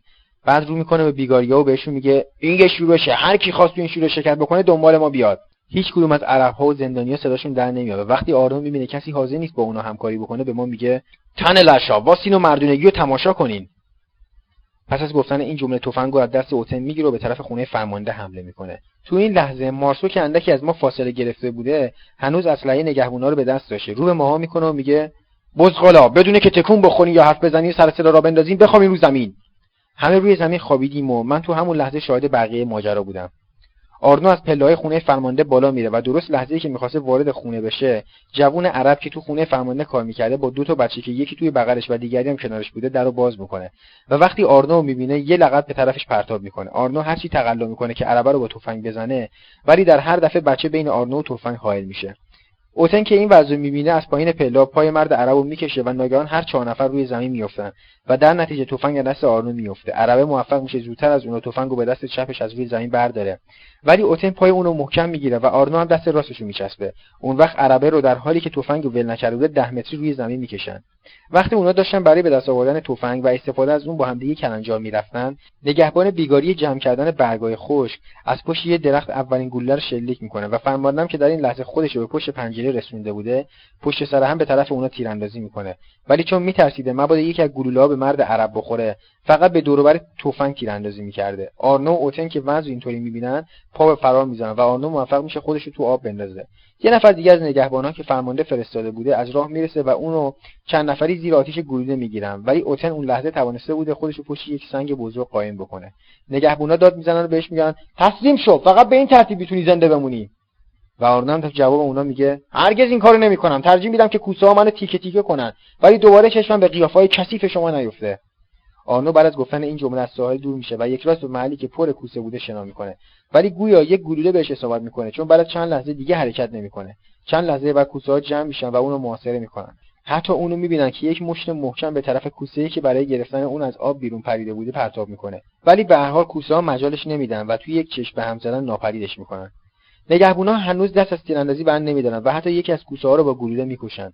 در این لحظه که مارسو هوا رو پس دیده رولبه رو میندازه توی چاه و می‌خواد وانمود کنه که توی این جریان دخالتی نداشته. ولی عرب ها که از همون اول اونجا بودن با مشت و لگد اونو تحویل نگهبونا میدن. اون با وجود اینکه با اون سر و صورت خونالود دستش رو به علامت تسلیم بالا می‌بره باز هم نگهبانا بهش رحم نمی‌کنن و به وسیله رولور و تفنگ گلوله بارونش می‌کنن. حتی یکی از نگهبانا باز هم دلش خنک نمیشه و به ضرب قنداق تفنگ کلش رو دوغون می‌کنه. بعدش نوبت اوتن می‌رسه و سی نفر نگهبان روی هم 150 گلوله به طرف شلیک می‌کنن و بدبخت مثل قربال سوراخ سوراخ میشه. کسایی که توی این ماجرا کشته شدن اونایی بودن که عربها ادعا می‌کردن قبلا خواسته بودن به دنبال آرنو برن ولی از این کار ترسیده بودن. دو روز بود که ما را داخل سالن انداخته و در را بر روی ما بسته بودند. دو نفر نگهبان در بیرون در سالن شب و روز مشغول کشیک دادن بودند. و در بین های مختلف نیز چند نفر نگهبان مراقبت اوضاع را به عهده داشتند. حتی تعدادی نگهبان کمکی نیز از روایال به سن جوزف آمده بودند. صحبت کردن و تماس با های دیگر ممنوع بود و حتی ما را برای کار کردن نیز از سالن خارج نمی‌کردند. یک وضع استثنایی نه تنها در ها بلکه بر تمام اردوگاه حکومت می‌کرد. دیگر از قهوه و سوپ خبری نبود و صبحانه ما را مقداری نان و غذای ظهر و شب ما را نیز مقداری گوشت نمک زده گاو تشکیل می‌داد. ولی چون به دستور فرمانده به وسایل ما دست نزده بودند مقداری قهوه و خوراکی از قبیل کره روغن و آرد برای ما باقی مانده بود. اما هر وقت می‌خواستیم برای درست کردن قهوه در داخل مسترا آتش روشن کنیم نگهبان به محض دیدن دود از بیرون فریاد می‌زد و دستور می‌داد هر چه زودتر آتش را خاموش کنیم. در میان زندانیان سالن ما پیرمردی بود از اهالی مارسی به اسم نینستون که کارش درست کردن قهوه و فروختن آن به سایر زندانیان بود. روزی که این پیرمرد مشغول درست کردن قهوه بود مجددا صدای اعتراض نگهبان از بیرون ساختمان بلند شد و نیستون در جواب او گفت اگه می‌خوای آتیش رو خاموش کنیم بهتر خودت بیا این کارو بکنی. نگهبان نیز بدون معطلی از پشت پنجره با چند گلوله قهوه و آتش را به هم ریخت و یکی از این گلوله ها به پای نیستون اصابت کرد. همه زندانیان از شنیدن صدای گلوله به وحشت افتاده و تصور می‌کردند تا چند لحظه دیگر همه آنها را تیرباران خواهند کرد. همه فورا روی زمین دراز کشیدند تا از اصابت گلوله ها در امان بمانند. در این لحظه که باز هم فیلیساری ریاست پاسبان نگهبانی را به عهده داشت با شنیدن صدای گلوله ها به اتفاق چهار نفر نگهبان مثل دیوانه ها خود را به ساختمان ما رسانید و پس شنیدن ماجرا نگهبانی را که باعث به وجود آمدن این ماجرا شده بود به زبان کرسی فوشباران کرد. ولی او که از این حرفا چیزی دستگیرش نشده بود فقط می‌گفت نمی‌فهمم شما چی میگین. پس از چند لحظه مجددا همه بر روی ننوهایشان قرار گرفتند و نیستون که پایش غرق در خون شد به زندانیان گفت نگید من زخمی شدم اونا ممکنه کارمو بسازن. در این لحظه مارکتی با فیلیساری که خودش را به پشت پنجره رسانیده بود به زبان کرسی وارد صحبت شد و در نتیجه فیلیساری قبل از رفتن گفت قهوهتون رو درست کنید دیگه این ماجرا تکرار نمیشه. و سپس راه خود را کشید و رفت. خوشبختانه گلوله‌ای که به پای نیستون اصابت کرده بود در داخل عضلش باقی نمانده بود. پس از رفتن فیلیسری پایش را با سرکه پانسمان کردند و در نتیجه خونریزی آن قطع شد. ساعت هشت شب بود که یکی از نگهبانها گفت پاپیون بیا بیرون. به او گفتم چرا باید تو این ساعت بیام بیرون؟ من بیرون کاری ندارم. فرمانده می‌خواد شما رو ببینه. به او گفتم بهش بگیم بیاد اینجا من اینجا بیرون نمیام. او گفت تمرد می‌کنی؟ آره تمرد می‌کنم. در این لحظه دوستانم در اطراف من حلقه زده بودند. نگهبان از پشت در بسته مشغول حرف زدن بود که مارکتی خود را به در سالن رسانیده گفت ما بدون حضور فرمانده نمی‌ذاریم پاپیون از سالن خارج بشه. او گفت ولی اون خودش به دنبال پاپیون فرستاده. مارکتی گفت بهش بگین خودش بیاد اینجا. یک ساعت بعد دو نفر نگهبان جوان به همراه مرد عرب که در خانه فرمانده کار می‌کرد خود را به پشت در رسانیدند. پاپیون منم محمد فرمانده منو فرستاده دنبال تو. اون خودش گفت که خودش نمی‌تونه بیاد اینجا. مارکتی رو به من کرد و گفت پاپی یارو یه تفنگ داره. از حلقه که دوستانم دور من تشکیل داده بودن خارج شدم و خودم را به در سالن رساندم. محمد گفت بیا من اومدم که در صورت لزوم ازت دفاع کنم. ولی من نمی‌توانستم این حرف او را باور کنم. بیا بیا بریم. از ساختمان خارج شدم. محمد کنار من قرار گرفت. و در حالی که آن دو نفر دیگر در پشت سر ما حرکت می‌کردند روانه خانه فرمانده شدیم. وقتی به پاسگاه اردوگاه رسیدیم فلیساری به محض اینکه چشمش به من افتاد گفت پاپیون امیدوارم که بر علیه من چیزی نگی. به او گفتم نه من و نه هیچ کس دیگه از اون سالن همچین چیزی نمیگه. وقتی وارد سالن خانه فرمانده شدم چشمم به فرمانده رویال فرمانده دوم فرمانده سن جوزف فرمانده زندان انفرادی و بالاخره فرمانده دوم سن جوزف افتاد و دیدم که همگی دور هم نشستند. یک مرد عرب به محض ورود من گفت اینم پاپیون. فرمانده سن جوزف رو به من کرد و گفت شب خیر پاپیون. بگی روی این صندلی بشین. روبروی همه بر روی صندلی قرار گرفتم و ناگهان از در دیگر سالن که به داخل آشپزخانه باز می‌شد چشمم به مادرخوانده لیزت افتاد که به علامت دوستی به من دست تکان می‌داد. فرمانده رویال اظهار داشت. پاپیون به خاطر شجاعتی که برای نجات دخترخوانده همسر خانم دوتن انجام داده بودین فرمانده دوتن عقیده داره که میشه به شما اعتماد کرد. من قبلا به خاطر اونچه که پروندهتون نشان می‌داد فکر می‌کردم شما مرد خطرناکی هستین. ولی حالا می‌خوام تمام این مطالب رو فراموش کنم و به جای اونها حرفای دوستم دوتن رو در مورد شما باور کنم. حالا می‌خواستم مطالبی با شما در میون بذارم و اون اینه که به خاطر این اتفاقات اخیر مسلما هیئتی برای بازجویی به سن جوزف میفرستن و همه زندانیان باید اطلاعات خودشون رو به این هیئت اظهار کنن. مسلما شما و چند نفر دیگه روی زندانیان نفوذ بیشتری دارین و اونا حتما از دستورات شما پیروی می‌کنن. الان می‌خواستم ابتدا عقیده خودتون رو درباره این شورش اخیر بدونم و سپس مایلم مطلع بشم که به عقیده شما زندانیان ساختمون شما یا سایر ساختمونا چه مطالبی می‌خوام به هیئت بازرسی اظهار کنم به او گفتم. من نه چیزی می‌دونم و نه نفوذی روی سایرین دارم. اگه این کمیسیونی که به قول شما برای بازجویی میان واقعا بخوان از موضوع سر در بیارن مسلم بدونین که شما را از خدمت منفصل می‌کنن. او گفت که اینطور پاپیون. ولی من به اتفاق سایر دوستانم در سن جوزف از این شورش جلوگیری کردیم. به او گفتم ممکنه شما از این ماجرا نجات پیدا کنید ولی رؤسای رویال حتما گیر میافتند او گفت ممکنه بیشتر توضیح بدین؟ و در این لحظه هر دو فرمانده از جا بلند شده و مجددا بر روی صندلی هایشان قرار گرفتند اگه بخواید به طور کاملا رسمی از این شورش صحبت کنین همتون بیچاره میشین. اگه بخواید شرایط منو قبول کنین حاضرم همتون رو غیر از فیلیساری نجات بدم. او گفت کدوم شرایط؟ به او گفتم اول از همه این که از فردا صبح دوباره وضعیت زندگی برای زندانیان به صورت سابق برگرده.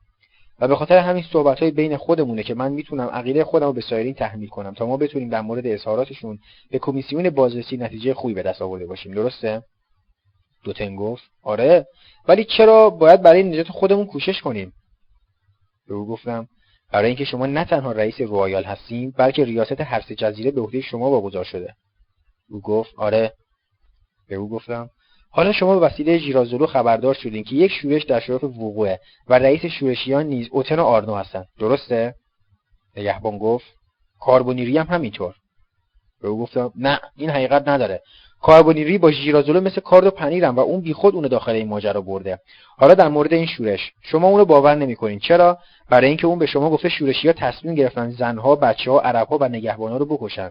موضوع به هیچ وجه عقلی به نظر نمیاد. از طرف دیگه با این دو کشتی قرازه در رویال برای 800 نفر زندونی و یک کشتی قرازه هم تو سن جوزف برای 600 نفر امکان فرار نیست و هیچ مرد عاقلی نمی‌تونه قبول کنه که داخل این ماجرا وارد بشه. او گفت از کجا می‌دونی به او گفتم این دیگه به خودم مربوطه. ولی اگه باز هم بخواین درباره شورش صحبت بکنین حتی اگه تصمیم بگیرین از شر من خلاص بشین باز هم همه چی بهتون ثابت میشه. پس نتیجه می‌گیرم که در این میون رویال باعث تموم این ناراحتی است چون همه رو به سنجوزه فرستاده. در صورتی که می‌تونست چند نفر از اونا رو به دیابل بفرسته. باز هم می‌بینین که هرچی بیشتر سماجت به خرج بدین بیشتر تو ناراحتی غرق میشین. حالا بهتر شرایط منو قبول کنین. اولی همونطور که بهتون گفتم برگردوندن شرایط زندگی به وضع سابق از فردا صبح. شرط دوم اینه که تمام زندانیا رو از تو سلولا بیاریم بیرون و دوباره اونا رو بفرستیم تو اردوگاه. شرط سوم هم اینه که فیلیساری رو بفرستیم بره رویال حالا اگه این شرایط من قبول کنین همه رو وادار می‌کنم که بگن آرنو و اوتن و مارسو هر سه قبل از اینکه بمیرن بزرگترین ناراحتی ها رو به وجود آوردن و چون تصمیم به خودکشی گرفته بودن این بود که قبل از مردن می‌خواستن تعداد زیادی رو به قتل برسونن. حالا من میرم تو آشپزخونه تا شما راحت بتونین تصمیماتون رو بگیرین و بعدش هم جواب منو بدین. داخل آشپزخانه شدم. و در را پشت سر خود بستم. خانم دوتن دست مرا فشرد و سپس با مقداری قهوه و کنیاک از من پذیرایی کرد. در این لحظه محمد گفت چیزی درباره من نگفتی؟ به او گفتم این دیگه مربوط میشه به فرمانده. از همون لحظه که اون به تو اسلحه رو داده یعنی یقین داره تو رو بخشیده. مادرخوانده دیزت با لحنی ملایم به من گفت خب دیگه رویالی ها حق خودشون رو گرفتن.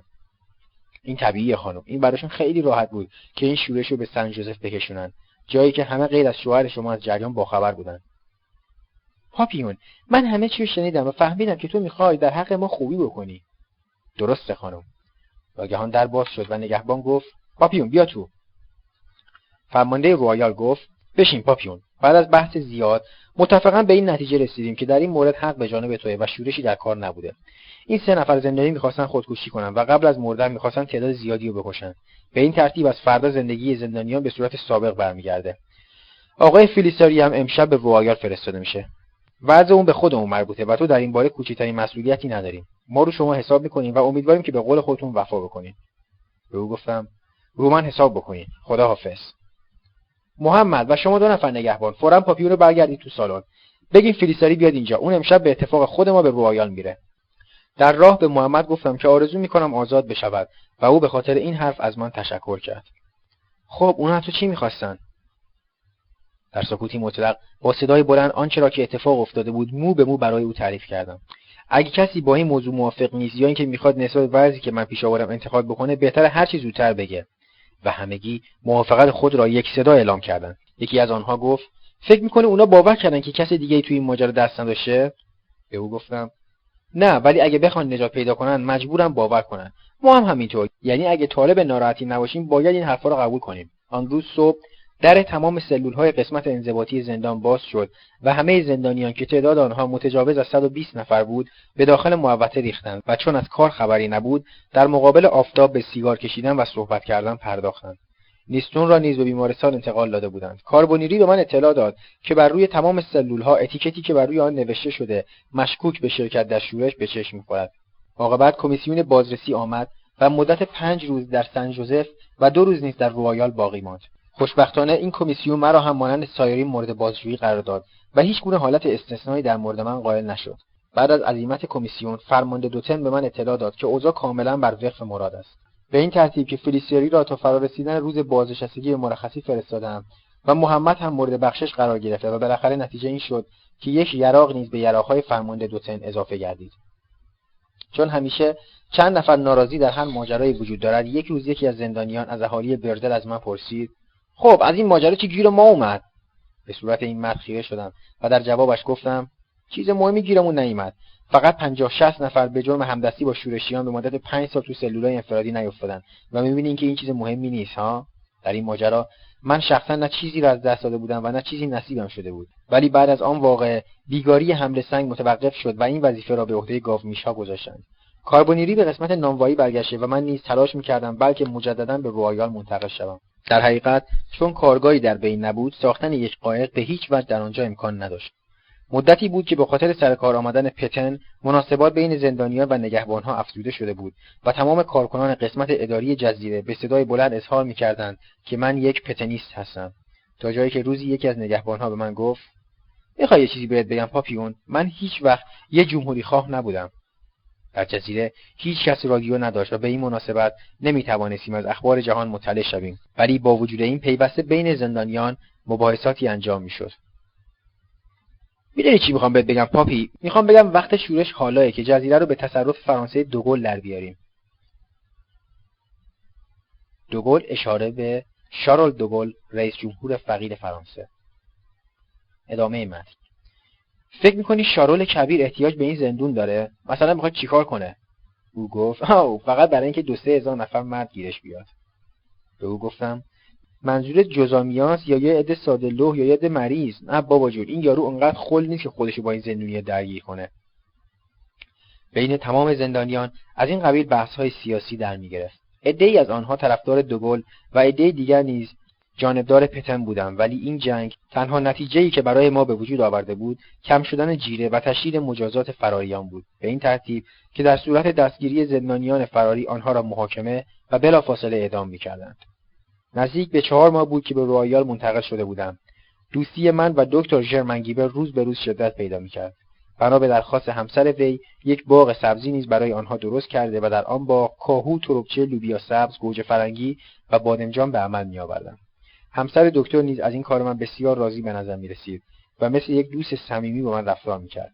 به این ترتیب توانستم دوستی عمیق دکتر ژرمنگیبر مردی که حاضر نمی‌شد حتی با نگهبانان خود دست بدهد مثل گنجینه گرانبها در جزیره رویال برای خود حفظ کنم قسمت نهم سن جوزف مرگ کاربونیری دیروز دوست من متیو کاربونیری را با کاردی که به قلبش فرو کردند به قتل رسانیدند. این قتل در حمام اتفاق افتاد و درست موقعی که متیو کاملا برهنه مشغول استهمام بود و صورتش را مقدار زیادی کف صابون فرا گرفته بود قاتل بیرحمانه او را به هلاکت رسانید معمولا عادت داشتیم هنگام دوش گرفتن چاقوی خود را به طور کاملا باز در زیر لباسهایمان قرار بدهیم تا اگر یکی از دشمنان به ما حمله کرد بتوانیم فورا آن را از زیر لباسها برداریم. ولی آن روز متیو این کار را فراموش کرده و در نتیجه زندگی خود را به خاطر همین قفلت از دست داده بود.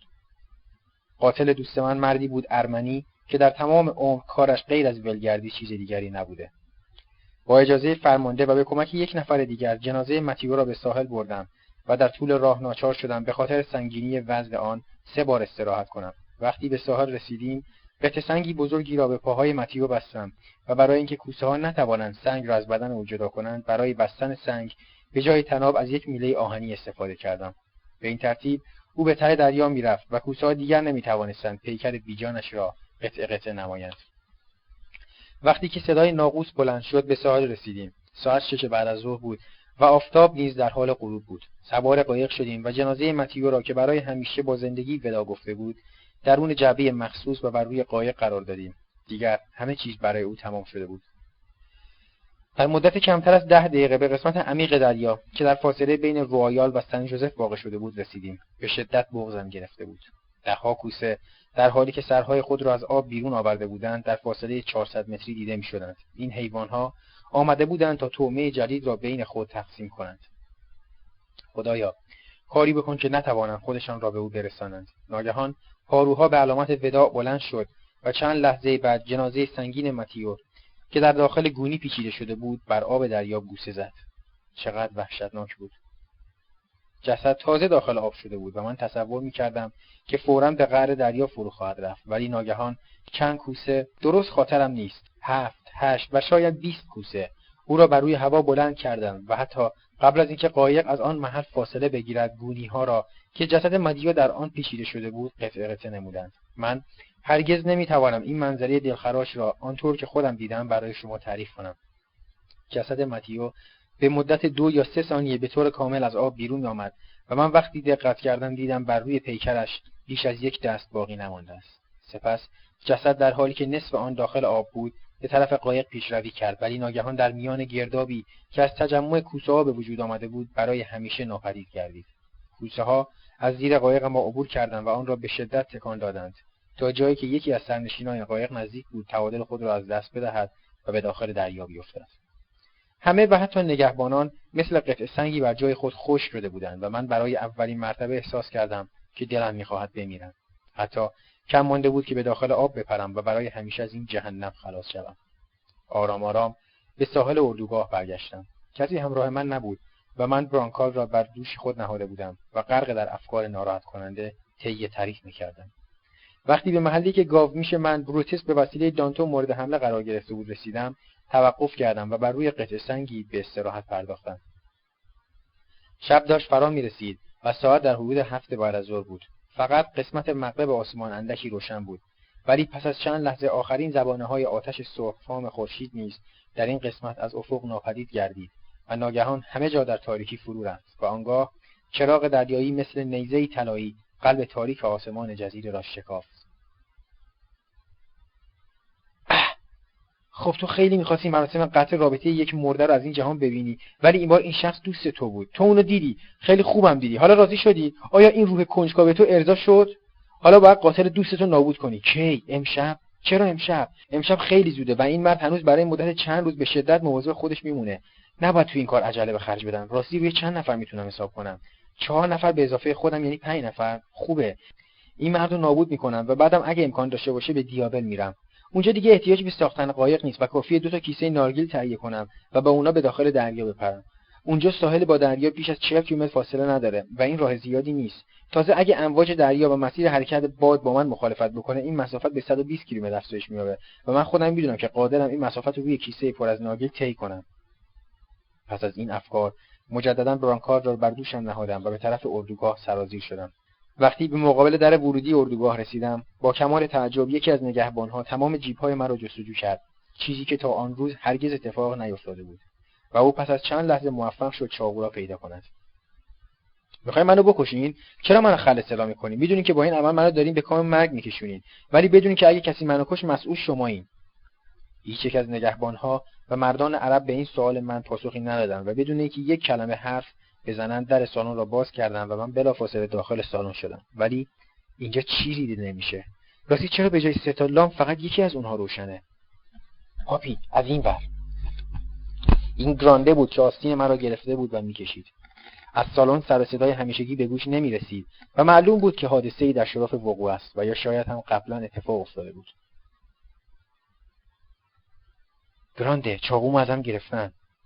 او گفت تو امشب به اون احتیاجی نداری. به او گفتم چرا؟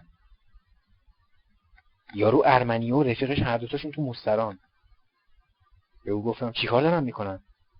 او گفت آبی اونا مردن.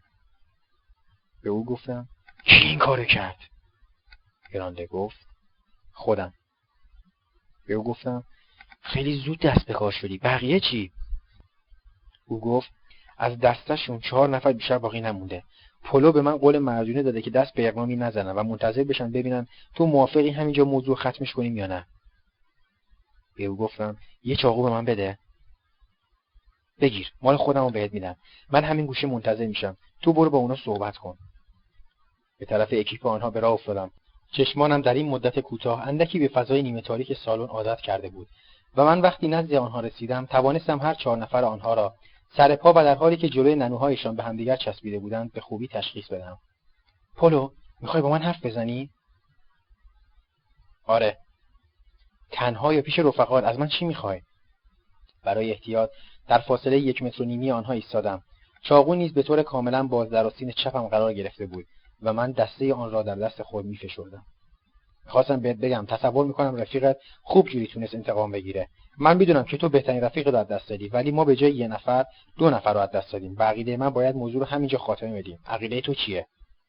به او گفتم پلو من این پیشنهاد تو رو یه جایی یادداشت می‌کنم. تنها کاری که ما بکنیم اینه که فعلا و تا مدت هشت روز هیچ کدوم از این دو گروه کاری با هم دیگه نداشته باشن. تازه بعد از هشت روز تصمیم کلی رو می‌گیریم. قبوله؟ او گفت قبوله. بلافاصله از آنجا دور شد. خب چی می‌گفتن؟ به گرانده گفتم خیال می‌کنم با کشتن ارمنیا و سانسوسی انتقام خون ماتیو گرفته شده. گالگانی گفت نه. گرانده حرفی نزد و ژان کاسلی به اتفاق لوی گراون اظهار کردند که بهتر است با آنها قرارداد صلح ببندیم. عقیده تو چیه پاپی؟ گفتم اول ببینیم ماتیو کی کشته. اون مرد ارمنی. خیلی خوب من موافقت کردم و قول دادم که تا هشت روز دیگه دسته ما هیچ گونه اقدامی نکنه. اونا هم همینطور. گالگانی گفت تو نمی‌خوای انتقام خون متیو رو بگیری؟ به او گفتم مرد انتقام خون متیو تا حالا گرفته شده و به خاطر اون دو نفر به قتل رسیده. چرا ما بیخودی دست خودمون به خون دیگران آلوده کنیم؟ او گفت باید ما بفهمیم فقط اونا بودن که توی این ماجرا دست داشتن یا نه. به آنها گفتم شب به خیر همه معذرت می‌خوام میرم اگه تونستم یه کمی بخوابم. احساس کردم که احتیاج دارم تنها باشم. لذا بر روی ننوی خود دراز کشیدم و چند لحظه نگذشته بود که متوجه شدم دستی بر روی تنم لغزید و چاقو را برداشت و بلافاصله صدای زمزمهای به گوشم رسید که می‌گفت پاپی سعی کن راحت بخوابی. ما به نوبت کشیک میریم. بعد از مدتی که در گردابی از افکار ناراحت کننده دست و پا زدم ناگهان یک نفر گفت خوابی پاپی؟ نه. یکم قهوه می‌خوای؟ آهو بعدم نمیاد. و بلافاصله بر روی ننو نشستم و ظرف قهوه را با یک سیگار که گرانده برایم روشن کرده بود از دستش گرفتم. ساعت چند گرانده. ساعت یکی بعد از نصف شب. نگهبانی و از نصف شب تحویل گرفتم. ولی چون دیدم تو داری مرتب تکون می‌خوری فکر کردم حتما خوابت نبرده. به او گفتم حق با توه. مرگ متیو حسابی داغونم کرد و بدتر از اون منظره حمله کوسا به جسدش یه لحظه من راحت نمی‌ذاره. نمی‌دونی چقدر وحشتناک بود. او گفت نمی‌تونم حرفی بزنم پاپی. فکر می‌کنم باید هم همینطوری باشه. به نظرم تو بد کاری کردی که رفتی اونجا. به او گفتم من خیال نمی‌کردم موضوع ناقوس و کوسه صحت داشته باشه. ضمنا پاهاشو با یه میله آهنی بسته بودم که کوسه ها نتونن اونو ببرن ولی تو نمی‌دونی در عرض چند ثانیه چی بر سر جسد متیوی بیچاره آوردن. راستی نگفتی چیکار کردی که تونستی به این زودی شر اون یارو ارمنیا و سنلوسیو بکنی؟ او گفت من ته جزیره مشغول کار یه در آهنی بودم که فهمیدم رفیقمون رو کشتن. اون موقع ظهر بود و من به جای اینکه به اردوگاه برم وانمود کردم که می‌خوام چفت در رو درست کنم. بعدش یه لوله به طول یک متر برداشتم و دسته قداره و اون لوله رو برای همدیگه نرماده کردم و بعد نزدیکی های ساعت پنج بعد از ظهر بود که به اردوگاه برگشتم موقع ورود به اردوگاه به نگهبانم گفتم که میله تختم شکسته و به این دلیل می‌خوام به جای اون از این لوله استفاده کنم. هنوز آفتاب غروب نکرده بود و من قبل از اینکه وارد سالن بشم میله رو تو همون قایم کردم. شب داشت نزدیک می‌شد. قبل از شروع حضور غیاب اونو دوباره از تو همون برداشتم و در حالی که رفقا دور برمو گرفته بودن قدره رو رو سر اون میله وصلش کردم. حالا اون مرد ارمنی سان لوسی جلو ننوهاشون واسطه بودن و پولو هم پشت سرشون قرار گرفته بود. می‌دونی اون وقت چیکار کردم دیدم درسته که ژان کاسلی لوی گران خیلی پردلن ولی هرچی باشه سنی ازشون گذشته و شاید نتونن اونطوری که لازمه دعوا کنن. ضمنا دلم می‌خواست که قبل از رسیدن تو کارش رو تموم کنم. ژان و گران هر کدوم یه بر سالن قرار گرفتن و یکی بعد از دیگری چراغا رو خاموش کردن. و فقط یه چراغ نفتی اونم درست وسط سالن باقی موند. قبلا دگا یه چراغ قوه بهم داده بود و حالا وقتش بود که از اون استفاده کنم.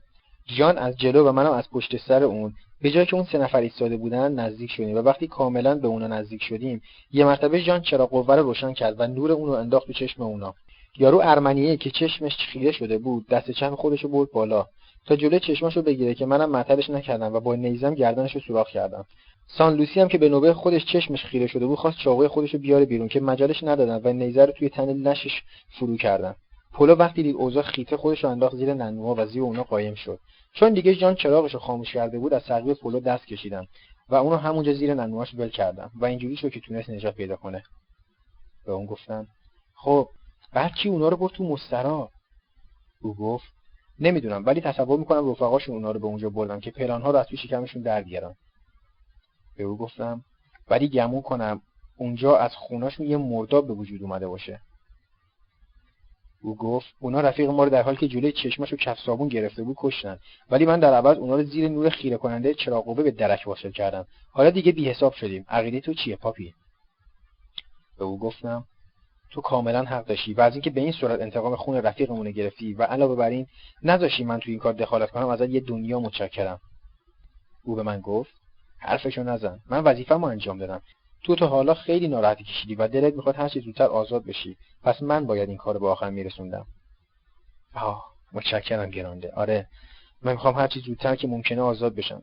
ضمناً میل دارم که به من کمک کنی بلکه این قاعده همینجا ختم بشه. پولو هرگز نمی‌تونست به این کار دست داشته باشه چون خودش عبابا اونو بهتر از همه می‌دونست. او گفت منم مثل تو فکر می‌کنم و فقط گالگانی عقیل داره که همه اونا مقصرن. به او گفتم صبر کن ببینیم ساعت 6 صبح چه اتفاقی میفته من امروز سر کار نمیرم و وانمود می‌کنم که مریضم. دلم می‌خواد ببینم عاقبت این کار به کجا کشیده میشه. ساعت پنج صبح بود که نگهبان ساختمان به ما نزدیک شد و گفت بچه ها بقیه شما بهتر نیست نگهبونا رو صدا کنم؟ همین الان تو مسترا با دو تا جسد روبرو شدم. گرانده در جواب این نگهبان پیر گفت چطور؟ دو تا جسد تو مسترا چند ساعته که اونجان؟ پیرمرد گفت به زودی می‌فهمیم. من از ساعت شیش بعد از خوابیده بودم و حالا که رفتم اونجا دستشویی کنم پام تو یه مرداب پر از ماده لزج ریز خورد و در نتیجه سر و صورتم شکست. وقتی فندکم رو روشن کردن چشمم به مقدار زیادی خون و بعدش هم به اون دوتا مرده افتاد. گرانده گفت صداشون کن الان همه چی معلوم میشه. پیرمرد فریاد زد نگهبونا نگهبونا نگهبان گفت چرا انقدر داد می‌زنی پیرمرد قرقرو ساختمونت آتیش گرفته؟ نه رئیس تو مسترا دو تا جسد افتاده. نگهبان گفت مثلا توقع داری چیکار کنم؟ دوباره زندهشون کنم حالا ساعت پنج و ربع ساعت شیش همه چی معلوم میشه. تا اون موقع نذار کسی مسترا نزدیک بشه. پیرمرد گفت این حرفی که می‌زنی عملی نیست. مخصوصا تو این ساعت که هر کی خواب بلند میشه می‌خواد دستشویی کنه. نگهبان گفت راست میگی. صبر کن برم موضوع به رئیس نگهبونا اطلاع بدم. او رفت و بلافاصله به اتفاق رئیس نگهبانها و دو نفر نگهبان دیگر مراجعت کرد. همه تصور کردند آنها می‌خواهند داخل سالن بشوند ولی برخلاف انتظار عموم آنها وقتی به پشت در آهنی رسیدند توقف کردند. یکی از آنها گفت خب میگی که توی مسترا دوتا مرده دیدی؟ بله رئیس از ساعت چند اونجا بودن؟ نمی‌دونم وقتی رفتم ادرار کنم اونا رو اونجا دیدم. کیا هستن؟ نمی‌دونم. خیلی خب پیر مرد خرف الان من بهت میگم یکی از اونا یه ارمنیه برو خودت ببین. در حقیقت بهتره بگیم یه ارمنی با سان لوسی هر دو. خیلی خوب. فعلا منتظر مراسم حضور قیاب میشیم. و پس از گفتن این جمله ها از آنجا دور شدند ساعت شش صبح اولین زنگ به صدا درآمد و بلافاصله در سالن باز شد و دو نفر مأمور تقسیم قهوه و به دنبال آنها مأمورین تقسیم نان داخل سالن شدند. ساعت شش و نیم صبح صدای زنگ دوم بلند شد. آفتاب طلوع کرده بود و رد پای کسانی که در شب گذشته بر روی خون داخل مستراح قدم نهاده بودند در قسمت راهرو و سالن مثل مهرهای قرمزی به چشم می‌خورد. دیگر آفتاب کاملا طلوع کرده بود که دو نفر فرمانده به اتفاق دکتر و هشت نفر نگهبان داخل سالن شدند. همه لخشن و جلوی تختاشون بیستن. اینجا حقیقتا شبیه یه سلاخونه شده. همه جا پر خونه. فرمانده دوم اولین نفری بود که داخل مستراح شد. و چند لحظه بعد در حالی که رنگش مثل گچ سفید شده بود از آنجا بیرون آمد.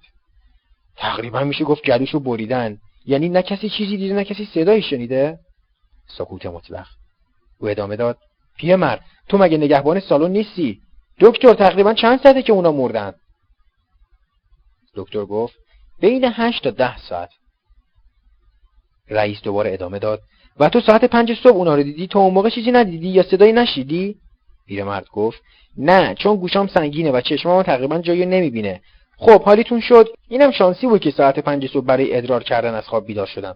چون معمولا وقتی ساعت 6 بخوابم دیگه بیدار نمیشم. مگه با صدای زنگ که صبحها بلند میشه؟ فرمانده در جواب او با لحنی جدی گفت حق با توه این فقط شانسی بوده. حتی برای ماها که از نگهبان گرفته تا زندانیان همه راحت می‌گیریم میخوابیم. برانکار بیاریم و جسدا رو ببریم تو آمفیتئاتر. دکتر دلم می‌خواد اونا رو تشریح کنیم. ولی شماها همتون همینطور لخت مادرزار یک به یک برین توی حیات هر یک از زندانیان نزد فرمانده و دکتر رفتن و دکتر همه جای بدنشون رو مورد معاینه و بررسی قرار داد. بر روی بدن هیچ یک از آنها جراحتی دیده نمی‌شد. ولی قطرات خونی که موقع رفتن به مستراح به سر و بدنشون پاشیده شده بود هنوز به چشم می‌خورد. هنگامی که نوبت به من و گرانده و گالگانی رسید معاینه و بررسی به طور خیلی دقیقتر و طولانیتر انجام گرفت. پاپیون جاتون کجاه و پس از اینکه تمام وسایلم را جستجو کردن پرسیدند چاقوتون چطور شده؟ به او گفتم چاقومو ساعت هفت بعد از نگهبان دمه در ازم گرفت.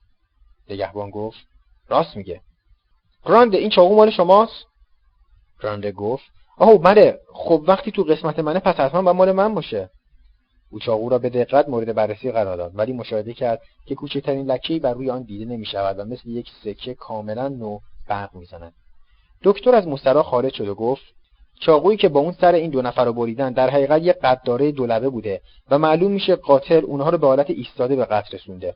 موضوع خورده پیچیده است. چون یه زندانی نمی‌ذاره مثل یک گوسفند سرشو ببرن. حتی بدون اینکه از خودش دفاع کنه. عجیب اینه که هیچ کس هم زخمی نشده. رئیس گفت خودتون هم این موضوع به خوبی دیدین. حتی کسی هم خراش بر نداشته. این دو نفر آدمای خطرناکی بودن؟ خیلی هم شدید دکتر. و مسلم می‌دونم کسی که کاربونیری و دیروز ساعت نه صبح توی همون کشت اون مرد ارمنی بوده.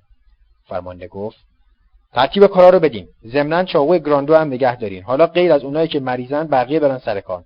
پاپیون تو مریضی؟ بله فرمانده. او گفت شما خیلی فوری انتقام خون رفیقتون رو گرفتین. من زیاد احمق نیستم. ولی بدبختانه مدارک کافی در اختیارم نیست و هیچ وقت هم نمی‌تونه باشه. باز هم کسی حاضر نشد این معما رو فاش کنه ها؟ ولی اگه کسی از بین شما حاضر بشه پرده از روی این دو جنایت برداره قول میدم که بفرستمش بره گراندتره سکوت مطلق. تمام دار دسته مرد ارمنی جز بیماران درآمدند با مشاهده این وضع گرانده گالگانی ژان کاستی و لوی گراون در دقایق آخر موفق شدند وانمود به بیماری کنند. چند لحظه بعد سالن از 120 نفر زندانی خالی شد و فقط کسانی که در آنجا باقی ماندند عبارت بودند. از چهار نفر از دار دسته مرد ارمنی و پنج نفر از دار دسته ما. به اضافه ساعت ساز نگهبان ساختمان که به خاطر پاک کردن خون کف سالن مرتب داشت قور می‌زد و بالاخره دو یا سه نفر زندانی دیگر که یکی از آنها مردی بود آلزاسی به اسم سیلون کبیر. این مرد دوستی نداشت و کاملا تنها زندگی می‌کرد. او را به خاطر جرمی که به نظر همه خیلی رشادت می‌خواست محکوم به 20 سال زندان کرده بودند. ماجرا از این قرار بود که او به تنهایی به قطار پست سری و سیل پاریس بروکسل حمله می‌کند و پس از اینکه دو نفر نگهبانها را از پا در میآورد تمام بسته های پستی را از داخل واگن به همدستان خود که در مسیر خط آهن قرار گرفته بودند پرتاب می‌کنند و خلاصه می‌تواند با این عمل متحورانه پول خوبی به چنگ بیاورد. سیلون وقتی مشاهده کرد که این دو گروه هر یک در گوشه مخفیانه مشغول گفته هستند بدون اینکه اطلاع داشته باشد موقتا تصمیم گرفتیم بر علیه همدیگر اقدامی نکنیم رو به ماها کرد و گفت امیدوارم که نخواسته باشین پیش سه نفر نگهبان مسلح با همدیگه دعوا کنید کالگانی در جواب او گفت امروز نه ولی بعدا چرا؟ ناگهان پلو به حرف آمد و اظهار داشت چرا بعدا؟ مگه نشینی که گفت کار امروز به فردا مفکن ولی من به شخصی معتقدم که نباید بی خودی شکم همدیگر رو پاره کنیم. تو چی میگی پاپیون؟ به او گفتم فقط یه سوال ازت می‌کنم وقتی یارو ارمنیه می‌خواست به این کار دست بزنه تو توی جریان بودی یا نه؟ او گفت قول مردونه بهت میدم پاپی که من کوچکترین اطلاعی نداشتم. حالا می‌خوای چی بهت بگم؟ حتی اگه ارمنیه کشته نشده بود نمی‌دونم چجوری باید این جریان رو باور می‌کردم. گرانده اظهار داشت. حالا اگه واقعا موضوع این شکلیه چرا برای همیشه اونو کنار نذاریم؟ پولون گفت ما موافقیم. حالا بیاین دست همدیگر رو فشار بدیم و دیگه از این ماجرای اسفناک حرفی به میون نیاریم. گرانده گفت باشه. سیلون گفت منو به عنوان شاهد قبول کنید. دلم می‌خواد این موضوع هر چه زودتر فیصله پیدا کنه. گفتم دیگه حرفی دربارش نمی‌زنیم. وقتی ساعت شش بعد از ظهر ناقوس به صدا درآمد هر چه سعی کردم نتوانستم از بیاد آوردن خاطره تلخ روز گذشته خودداری کنم. نصف بدن دوستم از آب بیرون آمده و به طرف قایق می آمد. این صحنه حتی پس از گذشت 24 ساعت به قدری واضح و روشن بود که قلبم به شدت گرفت. حتی آرزو کردم که دیگر آن ارمنی و سانلوسی را مثل او به دهان کوسان نیندازند. کارگانی سکوت کرده بود و به خوبی می‌دانست چه بر سر کاربونیری آمده است. او در حالی که به پاهایش که مانند پاندول ساعت از ننو آویزان بود خیره شده بود در عالم خیال به دودستها مینگریست. ده دقیقه بعد کارگانی رو به من کرد و گفت آرزو می‌کنم هیچ کدوم از قطعات بدن این ارمنی پوفیوس تو شکم کوسه ای که ماتیو رو خورده بود نره. چون خیلی احمقانه است که دو نفر تو زندگی اینقدر با همدیگه فاصله داشته باشن ولی بعد از مرگ گوشت بدنشون تو شکم یک کوسه کنار همدیگه قرار بگیره. از دست دادن دوست نجیب و مهربانمان در زندگی نکبتبار من یک خلع دیگر به وجود آورد و من هر روز با خود فکر می کردم چگونه می توانم رایال را هرچی زودتر ترک کنم. فرار دیوانگان به خاطر جنگ و تشدید مجازات زندانی های فراری دیگه کسی جرأت نمی‌کنه به فکر فرار بیفته. اینطور نیست سالویدیا من و مرد ایتالیایی پلانتلا پس از اینکه اخبار و مقررات جدید را راجع به امر فرار مطالعه کرده بودیم اکنون زیر رخشوی خانه مشغول گفتگو بودیم. به او گفتم فقط موضوع محکوم به اعدام شده که جلوی من گرفته. تو چی؟ او گفت پاپیون من دیگه نمی‌تونم اینجا رو تحمل کنم و مجبورم به هر قیمتی که شده فرار کنم. حالا هر اتفاقی که می‌خواد بذار بیفته. تقاضا کردم تو دیوونه خونه کاری بهم بدن. چون شنیدم که اونجا تو انبار آذوقه‌شون دو تا بشکه بزرگی 205 لیتری هستش که جون میده برای ساختن یه قایق. یکی از این بشکه‌ها پر از روغن زیتونه اون یکی دیگه هم پر سرکه است. اونطور که تعریف می‌کنم اگه این دو تا بشکه رو محکم به هم دیگه ببندی دیگه سوار کردنشون از هم به هیچ وجه امکان نداره. من خیال می‌کنم یه جوری بشه به گراندتره رفت. می‌دونی؟ در قسمت خارج دیوونه خونه پای دیوارها نگهبان نذاشتن و تنها نگهبان قسمت داخل هم یه کمک پرستاره که کارش مراقبت از وضع رفتار مریضاست. چرا تو نمی‌خوای بیای اونجا؟ به عنوان پرستار؟ نه این غیر ممکنه پاپیون وضع نگهبانی و شرایط دور بودنش از اردوگاه باعث میشه از فرستادن تو به اونجا خودداری کنن. تنها کاری که می‌تونی بکنی اینه که خودت به دیوونگی بزنی. به او گفتم. این خیلی کار مشکلیه ویدیا وقتی یک دکتر تو رو جز دیوونه می‌ذاره به تو این اختیار رو میده که هر کاری که خواستی انجام بدی. حساب کردی که برای یک دکتر امضا کردن یه همچین گواهی چقدر گرون تمام میشه؟ وقتی رو دیوونگی تو سر گذاشتن اون وقت دیگه تو آزادی به هر کاری که خواستی دست بزنی. مثلا نگهبان با زنش به قتل برسونی. یه بچه رو سربنیز کنی یا دست به فرار بزنی. حتی بدون که کسی بتونه تو رو به خاطر این کارات مجازات بکنه. تنها کاری که از دستشون برمیاد اینه که تو رو بندازن توی سلول و دست و پاتو ببندن. تازه این مجازات هم چند وقت بیشتر دوام پیدا نمی‌کنه و بعدش مجبور میشن اونو کاهش بدن. نتیجه تو به خاطر هیچ کاری حتی فرار مجازات نمیشی. پاپیون من بهت اعتماد می‌کنم و دلم می‌خواد می‌تونستیم با هم دیگه فرار کنیم. ولی این کار با وانمود کردن به دیوونگی و از من نخوا. چون به صورت یه پرستار بیشتر می‌تونم در لحظات حساس به دردت بخورم تو به صورت یه دیوونه. می‌دونم زندگی کردن یه نفر سالم وسط اون همه دیوونه کار خیلی خطرناکیه ولی خب دیگه چاره دیگه نیست. به او گفتم رومئو تو فعلا خودتو به بیمارستان برسون. منم سعی می‌کنم یه کاری از خودم نشون بدم که دکتر خیال کنه دیوونه شدم. اتفاقا این فکر بدی نیست که دکتر من از همه مسئولیت مبرا بدونه. کم کم شروع به بررسی اوضاع کردم. متاسفانه در این مورد کتابی در کتابخانه زندان وجود نداشت که اطلاعات لازم را در مورد این بیماری از آن کسب کنم. لذا سعی کردم به وسیله تماس دائم با کسانی که قبلا کم و بیش دچار این بیماری شده بودند فنون کار را یاد بگیرم و سرانجام پس از مطالعات زیاد به این نتیجه کلی رسیدم که اولا کلیه دیوانه ها از ناراحتی مغزی رنج می‌برند. ثانیا غالبا یک تنین دائم گوش آنها را آزار می‌دهد. ثالثا چون خیلی عصبانی هستند نمی‌توانند مدت زیادی در یک جا ساکن باشند و ناراحتی های عصبی باعث می شود که گهگاه به شدت از جا بپرند. حالا مجبور بودم کاری کنم که به وجود این عوارض در من پی ببرند. البته اعمال جنونآمیز من نبایستی با گذاشتن از حد معینی. دکتر را وادار می‌کرد که در مورد من به عنوان یک دیوانه خطرناک شرایط سنگینی از قبیل بستن دست و پا مراقبت شدید حذف برنامه غذایی تزریق برمور و غیره قائل شود. در اینجا به یک مطلب باید توجه داشت. چرا و به چه دلیل من بایستی تظاهر داشتن جنون می‌کردم؟ و چون دکتر نمی‌توانست جواب منطقی برای این سوال پیدا کند لذا موفقیت من در اجرای این نقشه قطعی بود. البته من هم پیش خودم دلایلی برای این حالت جنون تراشیده بودم. مرا به دیابل منتقل نمی‌کردند و من هم نمی‌توانستم بعد از کشته شدن دوستم متیو اردوگاه را تحمل نمایم. از طرف دیگر باید کاری می‌کردم که دیگران اعمال غیرعادی در من مشاهده نمایند و به همین دلیل مجبور بودم در داخل سالن چند بار به این قبیل تظاهرات دست بزنم. به این ترتیب رئیس ساختمان موضوع را با نگهبان در میان میگذاشت و او نیز فورا مرا برای معاینه نزد دکتر میفرستاد. دو سه روز بود که نمیخوابیدم. نه سر و صورتم را میشستم نه اصلاح می‌کردم. غذا خیلی کم میخوردم و سعی می‌کردم نخوابم. روزی به زندانی بغل خود گفتم که چرا عکسی را که داخل وسایلم بوده برداشته است. عکسی که هرگز وجود نداشت. و او پس از اینکه چندین بار به خدای خود سوگن خورد که این کار را نکرده است عاقبت مجبور شد با ناراحتی جای خود را تغییر دهد. اغلب ظرف سوپ را قبل از تقسیم در گوشه از سالن قرار می‌دادند و من یک بار از این فرصت استفاده کرده و به داخل آن ادرار کردم. اطرافیان کم و بیش از این عمل به حیرت افتادند ولی کسی در این مورد حرفی به زبان نیاورد و در این میان فقط دوستم گرانده بود که مرا به کناری کشید و گفت هاپی چرا این کاری کردی؟ به او گفتم برای اینکه یادشون رفته بود توش نمک بریزن. و بلافاصله بدون که توجه دیگران را به خود داشته باشم ظرف خود را در اختیار رئیس ساختمان گذاشتم که برای من سوپ بدهد. آنگاه در میان سکوتی سنگین و در مقابل چشمان از حلقه درآمده سایرین سوپی را که به من داده شده بود سر کشیدم. این دو عمل باعث شد آن روز تو بدون اینکه خودم چیزی گفته باشم مرا نزد طبیب بفرستند. چطوری دکتر؟ خوبی یا نه؟ این سوال را چند مرتبه پشت سرم تکرار کردم. دکتر ابتدا با حالتی بهت زده به من نگاه کرد. و پس از چند لحظه گفت آره خوبم. تو خوبی؟ چیه؟ مریضی؟ نه. او گفت خب پس برای چی اومدی پیش من؟ به او گفتم هیچی. اونا بهم گفتن که مریضم. و حالا خوشحالم از اینکه میبینمت. درست نگفتن؟ خداحافظ. صبر کن پاپیون اونجا روبروی من بشین و به من نگاه کن.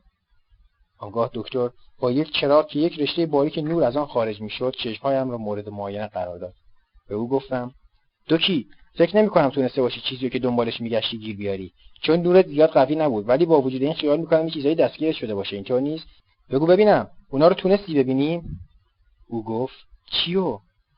به او گفتم مسخره بازی نیار. تو دکتر یا اینکه دامپزشکی. لابد نمی‌خوای بهم بگی قبل از اینکه بتونی اونا رو ببینی قایم شدن. یا نمی‌خوای حقیقت رو بهم بگی. یا اینکه فکر می‌کنی من خیلی احمقم. دکتر گفت آره نمی‌خواستم اونو بهت بگم. ولی با وجود این هنوز وقت دارم که بتونم خوب اونها رو ببینم. دکتر تو داری با خونسردی کامل که مخصوص اهالی این مستعمره است به من دروغ میگی. چون تو هیچی نتونستی ببینی. چیزی که من خیال می‌کردم تو دنبالش میگردی سه لکه سیاه رنگی که توی چشم چپم وجود داره. من فقط هنگامی که به خلع نگاه می‌کنم یا اینکه چیزی می‌خونم می‌تونم اونا رو ببینم. ولی بدبختانه هر وقت آینه رو برمیدارم که خوب نگاهشون کنم فورا ناپدید میشن. دکتر گفت بستریش کنین. اونو فورا ببرید و دیگه نذارین تو اردوگاه برگرده. پاپیون تو به من گفتی که مریض نیستی یاره شایدم راست میگی ولی من احساس می‌کنم که تو خیلی خسته به نظر می‌رسی. حالا می‌خوام چند روزی بفرستم تو بیمارستان استراحت کنی. خودت هم مایلی یا نه؟ به او گفتم ناراحتم نمی‌کنه.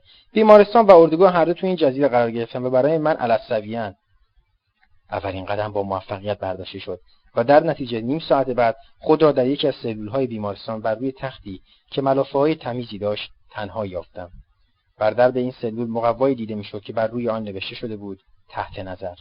و من با این ترتیب وارد دنیای دیوانه ها شدم. دکتر مرا هر روز معاینه می‌کرد و هنگام معاینه که اغلب مدتی طول می‌کشید من و او به طور کاملا معدب و توأم با مهربانی با همدیگر به گفتگو میپرداختیم. احساس می‌کردم از دیدن حالات من دچار ناراحتی شده است ولی هنوز کاملا متقاعد نشده بود. و من مجبور بودم که به او اطلاع بدم. پشت گردنم به شدت درد می‌کند و این اولین آرزه جنون محسوب می‌شد. حالت خوبه پاپیون؟ خوب خوابیدی؟ او بله دکتر. تقریبا حالم خوبه. ولی نمی‌دونم پشت دیوار سلول من این یه تلمبه آبه یا یه چیز دیگه که صدا شب تا صبح ناراحتم می‌کنه. حتی می‌تونم بگم انعکاسش پشت گردنم داخل مغزم میشه و صدایی مثل پان پان مرتبا آزارم میده. حالا می‌خواستم ازتون خواهش کنم که سلول منو عوض کنین. دکتر رو به نگهبان کرد و آهسته پرسید اونجا تلمبه گذاشتین؟ نگهبان با تکان دادن سر به او جواب منفی داد. نگهبان سلولش رو عوض کنین. دلت می‌خواد کجا بری؟ به او گفتم هرچی از این تلمبه لعنتی دورتر باشم بهتره. مثلا ته همین راه رو. متشکرم دکتر. پس از اینکه در سلول بسته شد و من مجددا تنها ماندم احساس کردم که یک ندای باطنی به من می‌گوید کسی مواظب توست. این شخص غیر از دکتر کسی دیگری نمی‌توانست باشد چون من صدای قدمهایش را که دلیل رفتنش باشد نشیده بودم. فورا مچهایم را گره کردم و در حالی که آنها را به شدت به دیواری که در پشت آن تلمبه خیالی قرار داشت میکوبیدم فریاد کشیدم و به صدای بلندی گفتم بس کن بس کن این صدای لعنتی! تو چقدر می‌خوای به این باغ گردو آب بدی؟ و سپس بر روی تخت افتادم و سرم را زیر بالش مخفی کردم. فاصله صدای قدم هایی که از آنجا دور می‌شد به گوشم رسید. نتیجه این فضول دکتر بود. بعد از ظهر آن روز دو نفر نگهبان به اتفاق دو پرستار به سراغ من آمدند و مرا به سلولی که ته راهرو قرار گرفته بود منتقل کردند. دو روز بعد آرزه دوم ظاهر شد. تنین مداوم در گوشها. دکتر گفت چطوری پاپیون؟ کتابی که برات فرستاده بودم و تموم کردی؟ به او گفتم نه هنوز نخوندمش. امروز داشتم با یه مگس یا یه پشه که مدتی تو گوشم لونه کرده کلنجا می‌رفتم و می‌خواستم خفش کنم. حتی متوسل به چپوندن یه تیکه کهنه تو گوشم شدم ولی بازم نتیجه ای نداشت. و صدای بالای لعنتیش حتی یه لحظه هم قطع نمیشه. زین زین زین. دیگه داره کلافم می‌کنه. تو چی فکر می‌کنی دکتر؟ فکر می‌کنم اگه نتونستم خفش کنم لااقل می‌تونم غرقش کنم. تو چی میگی؟ لاینقطع مشغول حرف زدن بودم و دکتر نیز چیزهایی بر روی کاغذ یادداشت می‌کرد. آنگاه پس از اینکه دستم را در دست خود گرفت و چند لحظه مستقیما به چشمهایم نگاه کرد گفت آره رفیق پاپیون الان غرقشون می‌کنیم شاتال بگو گوشاشو شستشو بدن. هر روز این صحنه با اندکی اختلاف تکرار می‌شد ولی دکتر هنوز حاضر نشده بود که مرا روانه بیمارستان نماید. تا اینکه روزی شاتال از فرصتی که هنگام تزریق برمور به وی دست داده بود استفاده کرد و گفت فعلا که همه چی رو به راه و دکترم نمی‌دونه چیکار بکنه. ولی فکر نمی‌کنم به این زودیا بخواد تو رو به تیمارستان بفرسته. اگه می‌خوای زودتر تصمیم بگیره وانمود کن که داری یواش یواش خطرناک میشی. حالت خوبه پاپیون این صدای دکتر بود که به اتفاق نگهبانهای پرستار و شتال به دیدن من آمده بود. و در حالی که در سلول را باز می‌کرد با لحنی محبت آمیز به من سلام کرد. به او گفتم بس کن دکتر تو خودت می‌دونی که حالم خوب نیست. یواش یواش دارم به این نتیجه می‌رسم که تو با کسی که داره منو شکنجه میده هم دستی می‌کنی. او گفت کی تو رو شکنجه میده؟ کی؟ چه جوری؟ به او گفتم دکتر اول بگو ببینم تو اطلاعاتی در مورد کارهای دکتر آرسنوال داری یا نه؟ او گفت آره امیدوارم داشته باشم. به او گفتم تو می‌دونی که اون یه اسیلیتر اختراع کرده و به وسیله اون هوای دور مریض ها رو یونیزه می‌کنه؟ با این اسیلیتر می‌تونن جریان برق رو هدایت کنن. حالا خوب حسابشو بکن که یکی از دشمنان من تو بیمارستان کاین با همچین دستگاهی داره مرتبا جریان برق رو به داخل بدن من میفرسته و هر وقت می‌خوام بخوام فورا دکمه رو فشار میده و من در اثر این جریان برق 10 سانتی از جا میپرم. دیشب تا صبح همین جریان چندین دفعه تکرار شد و هر وقت خواستم چشام رو هم بذارم جریان برق منو مثل فنر از جا پروند. اون وقت تو چجوری انتظار داری که من بتونم مقاومت به خرج بدم و راحت بگیرم بخوابم؟ دیگه نمی‌تونم تحمل کنم دکتر. به همه بگو اگه این یارو رو گیر بیارم نفلش می‌کنم. درسته که اسلحه ندارم ولی اونقدر قوی هستم که بتونم با این دستام خفش کنم. چاکر آدمای شده هم هستم. بازم دارم بهت میگم که بهترت بس کنی و این جمله حالت خوب پاپیون رو برای من تکرار نکنی. حادثه آن روز مفید واقع شد و وسیله شاتال اطلاع پیدا کردم که دکتر پس از اینکه به نگهبانها دستور داده بود هنگام داخل شدن به سلول من مواظب خودشان باشند و حتی سعی کنند دو نفری یا سه نفری با هم دیگر داخل سلول بشوند اظهار نموده بود که به زودی ترتیب اعزام مرا به بیمارستان خواهد داد. شاتال هم برای اینکه نیمتنه شکنجه را در مورد من به کار نبرند پیشنهاد کرده بود که حاضر است همراه یک نفر نگهبان خودش مرا به تیمارستان برساند. پاپی خوب تونستی غذا بخوری؟ آره شاتال خوب بود. او گفت حالا دلت می‌خواد همراه من و آقای ژاوس بیای؟ به او گفتم به کجا داریم میریم؟ او گفت می‌خوایم به تیمارستان بریم. این خودش برای تو یه نوع گردش حساب میشه. سه نفری روانه تیمارستان شدیم و وقتی داشتیم به آن نزدیک می شدیم شاتال گفت اردوگاه دلتو نزده پاپیون؟ به او گفتم آه چرا؟ ازش متنفرم. مخصوصا که دیگه دوستم کاربونیری اینجا نیست. او گفت چرا نمی‌خوای چند روزی تو تیمارستان بمونی؟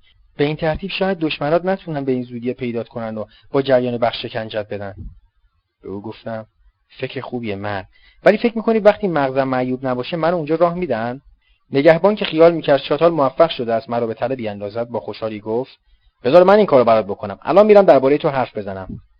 خلاصه نقشه عملی شد و خودم را در تیمارستان و بین تعدادی در حدود صد نفر دیوانه دیدم و می‌دانید که زندگی با صد نفر دیوانه کار آسانی نیست. دیوانه هر روز به صورت اکیپ های سی نفری در هوای آزاد به قدم زدن می پرداختند و در طول این مدت پرستارها داخل سلول ها را نظافت می کردند. همه شب و روز به صورت لخت مادرزاد به سر می بردن و شانس یاری کرده بود که هوا گرم بود. جلوی آفتاب نشستم و در حالی که مشغول کشیدن سیگاری بودم که پرستار به من داده بود به تفکر پرداختم و دیدم در این مدت پنج روزی که آنجا بودم هنوز موفق نشدم با سالوید تماس بگیرم در این لحظه یکی از دیوانه ها به من نزدیک شد. اسم او فوشه بود و من قبلا داستان زندگیش را شنیده بودم. مادرش خانه خود را فروخته و مبلغ پانزده هزار فرانک برای وی فرستاده بود تا بلکه بتواند به وسیله این پول از آنجا فرار کند. نگهبان میبایستی پنج هزار فرانک از آن را برمیداشت و ده هزار فرانک بقیه را به او می‌داد. ولی به عوض این کار همه پول را برداشته و با کاین رفته بود. فوشن بعد از این جریان فهمیده بود که مادرش پس از فرستادن این پول از هستی ساقط شده است. این ضربه فوشو را دیوانه کرده و او همان روز به نگهبانها حمله کرده بود و حالا سه چهار سال بود که در تیمارستان به سر می‌برد تو کی هستی؟ چشم خود را به صورت این مرد تقریبا سی ساله که با آن صورت زرد رنگ در مقابل من ایستاده بود دوختند من کیم؟ مردی مثل خودت نه کمتر نه بیشتر.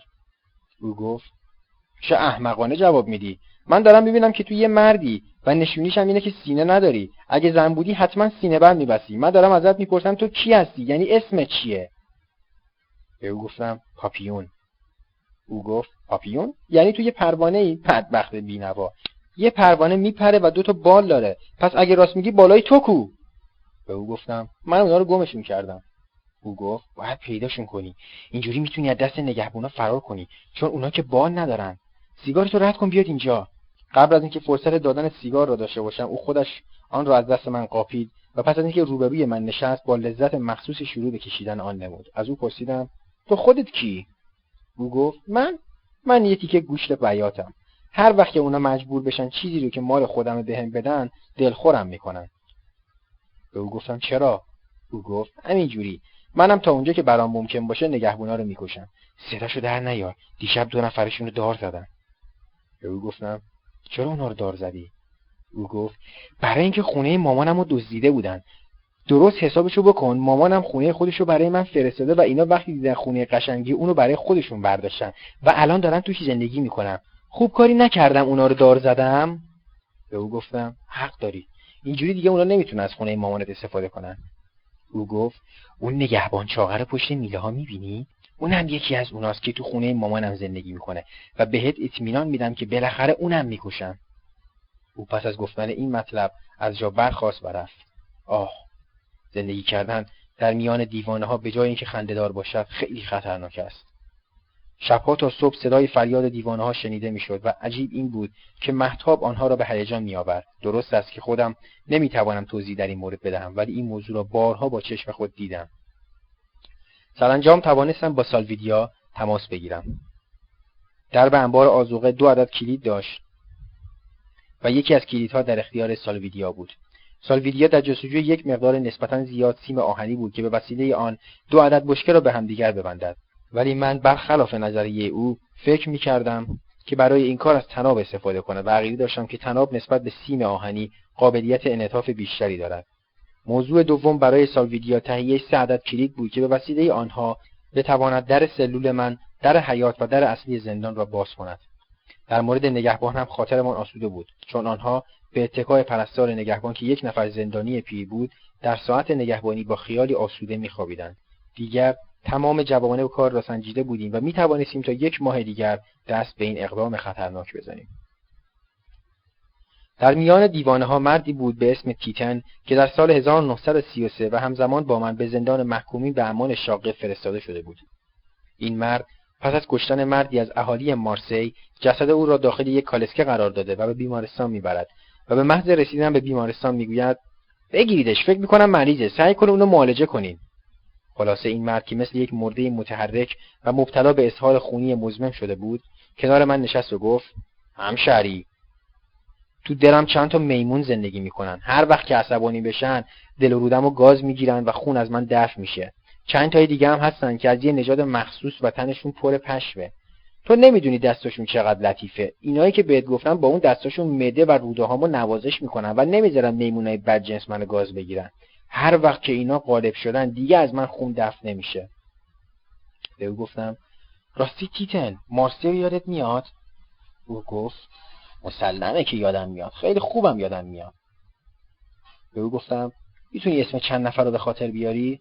او گفت نه اسم هیچ کس رو یادم نیست. فقط یادم میاد احمقی که منو با رفیق مریضم به بیمارستان برده بود ادعا می‌کرد من باعث بیماری رفیقم شدم. به او گفتم رفقا چی؟ او گفت نمی‌دونم. بیچاره تیتن. تحصیگارم را به او دادم. و در حالی که ترحم شدیدی نسبت به این موجود بیچاره احساس می‌کردم او را به حال خود گذاشتم. بله زندگی در میان دیوانه ها کاری بس خطرناک و دشوار بود ولی غیر از این چاره دیگری نداشتم چون این تنها راهی بود که می توانستم بدون ترس از خطر اعدام شدم اقدام به فرار نمایم. چند روز بود که سالویدیا تمام وسایل مورد نیاز را غیر از کلید سلول من آماده کرده بود. حتی او یک تناب خیلی خوب نیز فراهم ساخته و به این ترتیب وظایف خود را به نحو مطلوبی انجام داده بود. من نیز برای اینکه بتوانم به اقامت خود در تیمارستان ادامه بدهم گهگاهی مجبور بودم این صحنه های کمدی را که خودم خلاق آن بودم با ایجاد صحنه های مهیجتری تکمیل نمایم و در یکی از روزها این صحنه را چنان با مهارتی عجیب اجرا کردم که نگهبانها مجبور شدند مرا داخل یک وان پر از آب گرم قرار دهند و پشت سر هم به من دو عدد آمپول برمور تزریق نمایند. روی وان را یک توری محکم به نحوی پوشانیده بود که من نمی‌توانستم کوچکترین حرکتی بکنم. و تنها کاری که از دستم برمیآمد این بود که از لای سوراخ آن سرم را از داخل آب بیرون بیاورم. بعد از دو ساعت که در داخل آن وان افتاده بودم ناگهان یکی از دیوانه ها به نام ایوانوه داخل شد. از نگاه کردن به چشمای او وحشت داشتم و میترسیدم مبادا تصمیم بگیرد مرا همانجا خفه بکند. دستهایم نیز در زیر توری مانده بود و من به هیچ عنوان قادر به دفاع از خود نبودم. او در حالی که با چشمان درشت خود به دقت مرا مینگریست به من نزدیک شد و در این لحظه قیافش طوری بود مثل اینکه می‌خواهد به خاطر بیاورد. این سر را که از آب بیرون آمده قبلا کجا دیده است؟ وقتی به من نزدیک شد بوی گندی به مشامم رسید و صورتم در زیر نفس کثیفش مدفون شد. دلم می‌خواست فریاد بزنم ولی میترسیدم مبادا از این عمل به شدت عصبانی شود. لذا چشمانم را بستم و منتظر شدم که با آن دستهای قولاسای خود مرا خفه کند. هرگز در زندگی این لحظات پر را فراموش نخواهم کرد. عاقبت او از من دور شد و پس از اینکه در داخل سالن چرخی زد و به سراغ شیر آب گرم رفت و در یک لحظه آب سرد را بست و به جای آن شیر آب داغ را باز کرد. آه از نهادم برآمد و شروع به فریاد کشیدن نمودم. می‌دیدم که چند لحظه دیگر آب جوشان مرا خواهد پخت و نابودم خواهد کرد. عاقبت ایوانوه از آنجا رفت. بخار تمام سالن را پر کرده بود و من در حالی که این هوای گرم و خفقان آور را استنشاق می کردم با قدرتی مافوق انسانی تقلا می کردم از زیر توی خارج بشوم عاقبت چند نفر نگهبان که خارج شدن بخار را از پنجره دیده بودند بیاری من شتافتند و هنگامی که مرا از داخل آن سماور جوشان خارج می کردند من داشتم مثل کسی که در آتش دوزخ کباب شده باشد ناله می کردم و آثار سوختگی های شدیدی بر تمام تنم دیده می‌شد.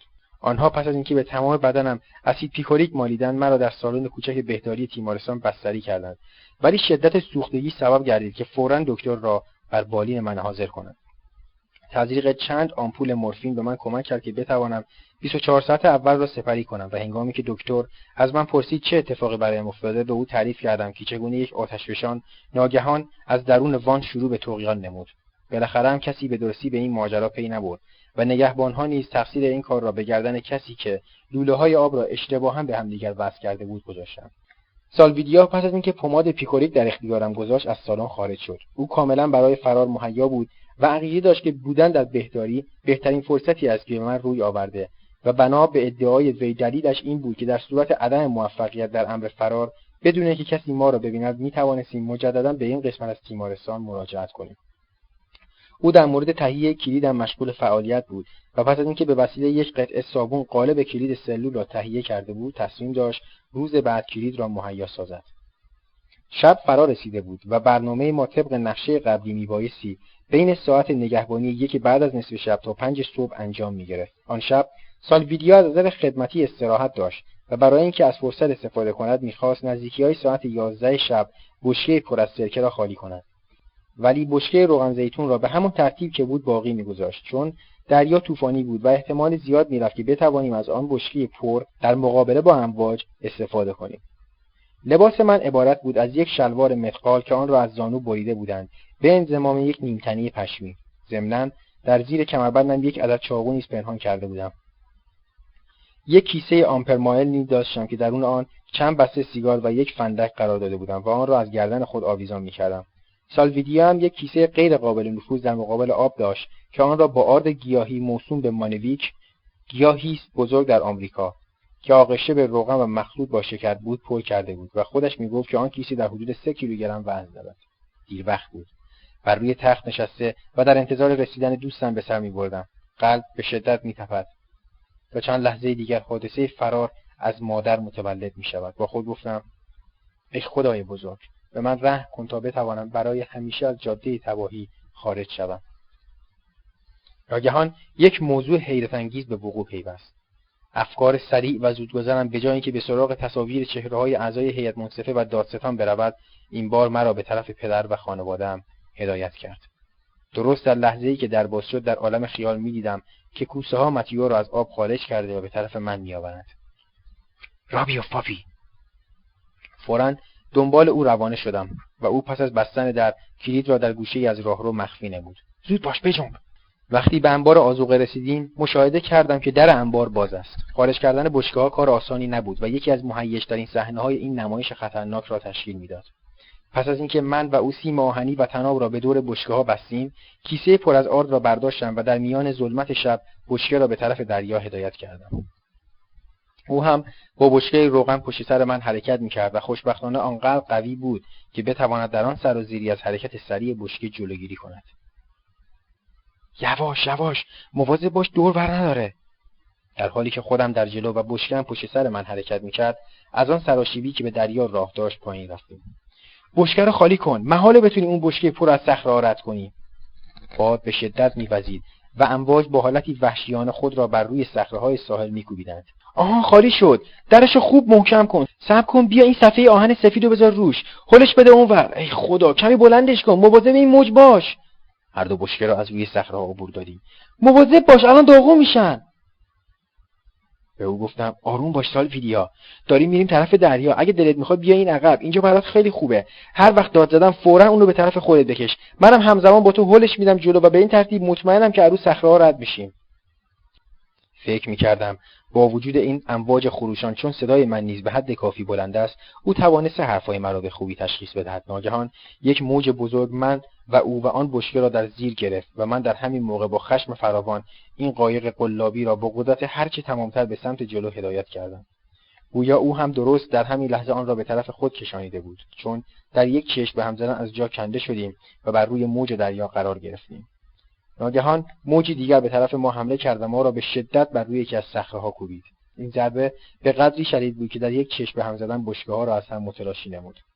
همین موج هنگام برگشتن مرا تا حدود 20 متر از صخره دور کرد و هنگامی که دیدم یک موج دیگر به طرف ساحل می‌رود بلافاصله خود را بر روی آن انداختم و در نتیجه این موج مرا به طرف ساحل آورد و من بین دو صخره قرار گرفتم. برای اینکه از تهاجم مجدد امواج در امان بمانم از صخرهها آویزان شدم و هنگامی که موفق شدم خودم را از آن تنگنا نجات بدهم تازه متوجه شدم که درست صد متر با جایی که وارد دریا شده بودم فاصله پیدا کردم.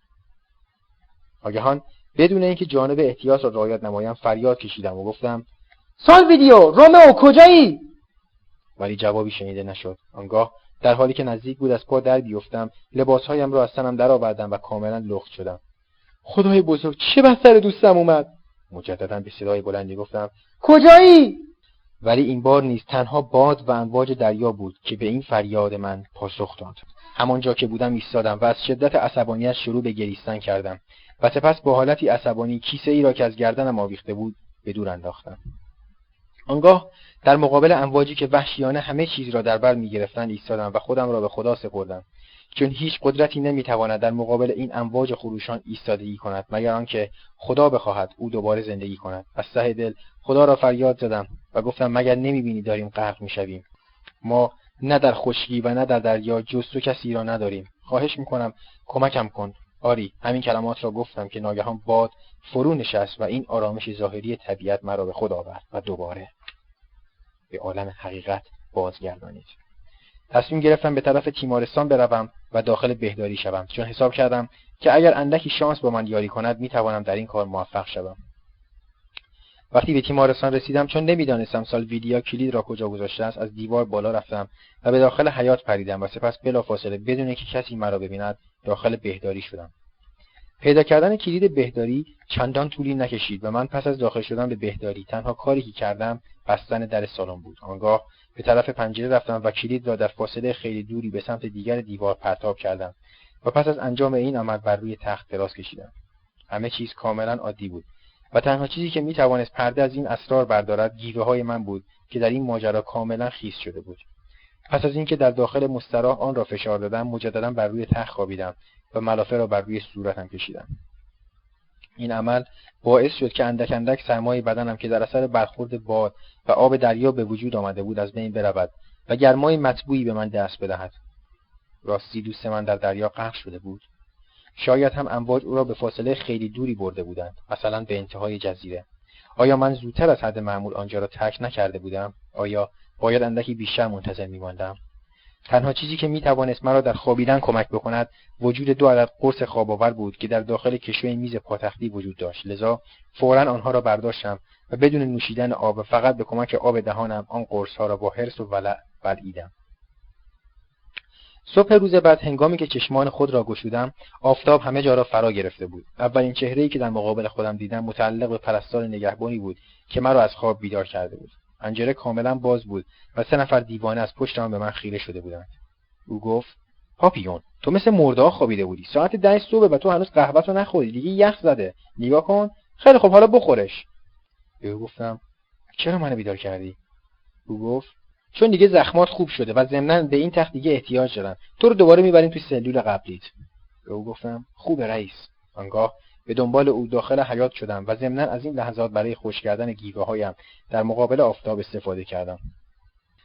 سه روز از ماجرای ناکامی بزرگ من در حادثه فرار سپری می‌شد و من در این مدت کوچکترین سر و صدایی به وجود نیاورده بودم. برنامه من عبارت بود از رفتن به داخل حیات و مجددا برگشتن به داخل سلول. از سالویدیا خبری به دست نیامده بود و من با خود می‌گفتم که لابد بر روی صخرهها اصابت کرده و متلاشی شده است. مرگی که من به طرزی معجزه آسا چنگ آن گریخته بودم. ولی چه می‌دانم؟ شاید هم اگر من به جای سالویدیا در قسمت جلو بودم این سرنوشت نصیب من می‌شد. دیگر احساس می‌کردم که باید تیمارستان را ترک کنم و مجددا به اردوگاه برگردم. ولی خود این موضوع که ثابت کنم حالم بهتر شده است چندان کار آسانی نبود. یعنی در حقیقت این بار باید دکتر را متقاعد می‌کردم که کاملا بهبود یافتم. آقای روویو این اسم رئیس پرستارها بود. من شبا سردم میشه. بهتون قول میدم که لباسمو کثیف نکنم. لطفا چرا نمی‌خواین یه پیراهن با یه شلوار بهم بدین؟ نگهبان در حالی که با حالتی بهت زده به من نگاه می‌کرد گفت بگی پهلوی من بشین پاپیون بگو بگو چه اتفاقی افتاده. به او گفتم رئیس من از اینکه می‌بینم اینجام تعجب می‌کنم. اینجا تیمارستانه و من وسط یه مش دیوونم راستی شما نمی‌دونین چرا من آوردن اینجا؟ به من بگین رئیس خواهش می‌کنم. او گفت پاپیون عزیز تو مریض بودی. و خدا رو شکر می‌بینم که حالت داره بهتر میشه. می‌خوای کار کنی؟ به او گفتم آره. مثلا چه کاری؟ و به این ترتیب لباسهایم را پوشیدم و در نظافت سلول به آنها کمک کردم. وقتی در سلول تنها بودم یکی از زندانیان پرستار نزد من آمده گفت دیگه بهتر خودتو خسته نکنی. به او گفتم منظور چیه؟ او گفت خر خودتی. من هفت ساله که پرستار تیمارستانم و از همون هفته اول فهمیدم که تو داری خودتو به دیوونگی می‌زنی. او گفتم خب بعد؟ او گفت بعدم اینکه متاسفم موفق نشدی با سالویدیا فرار کنی. اون بیچاره زندگیشو تو این راه دست داد. با اینکه دلخورم چرا قبلا موضوع به من نگفت ولی با وجود این به شدت از این موضوع ناراحتم. هر هر چی که لازم داشتی می‌تونی از من بخوای. من خوشحال میشم از اینکه بتونم کاری برات بکنم. به او گفتم خب حالا به نظر تو چیکار کنم؟ بهتره. او گفت من اسم تو رو جز کسایی که هر روز میرن از بیمارستان غذا میارن می‌نویسم. این کار برای تو یه گردش حساب میشه. سعی کن رفتارتو کنترل کنی و یه کاری کن. توی هر ده جمله که میگی فقط هشتاش درست رو از روی عقل باشه. چون یه دیوونه هیچ وقت نمی‌تونه به این سرعت خوب بشه. به او گفتم متشکرم. اسم چیه؟ او گفت دوپون. متشکرم مرد. هیچ وقت نصیحتی تو فراموش نمی‌کنم. نزدیک به یک ماه از ماجرای شکست فرار من میگذشت.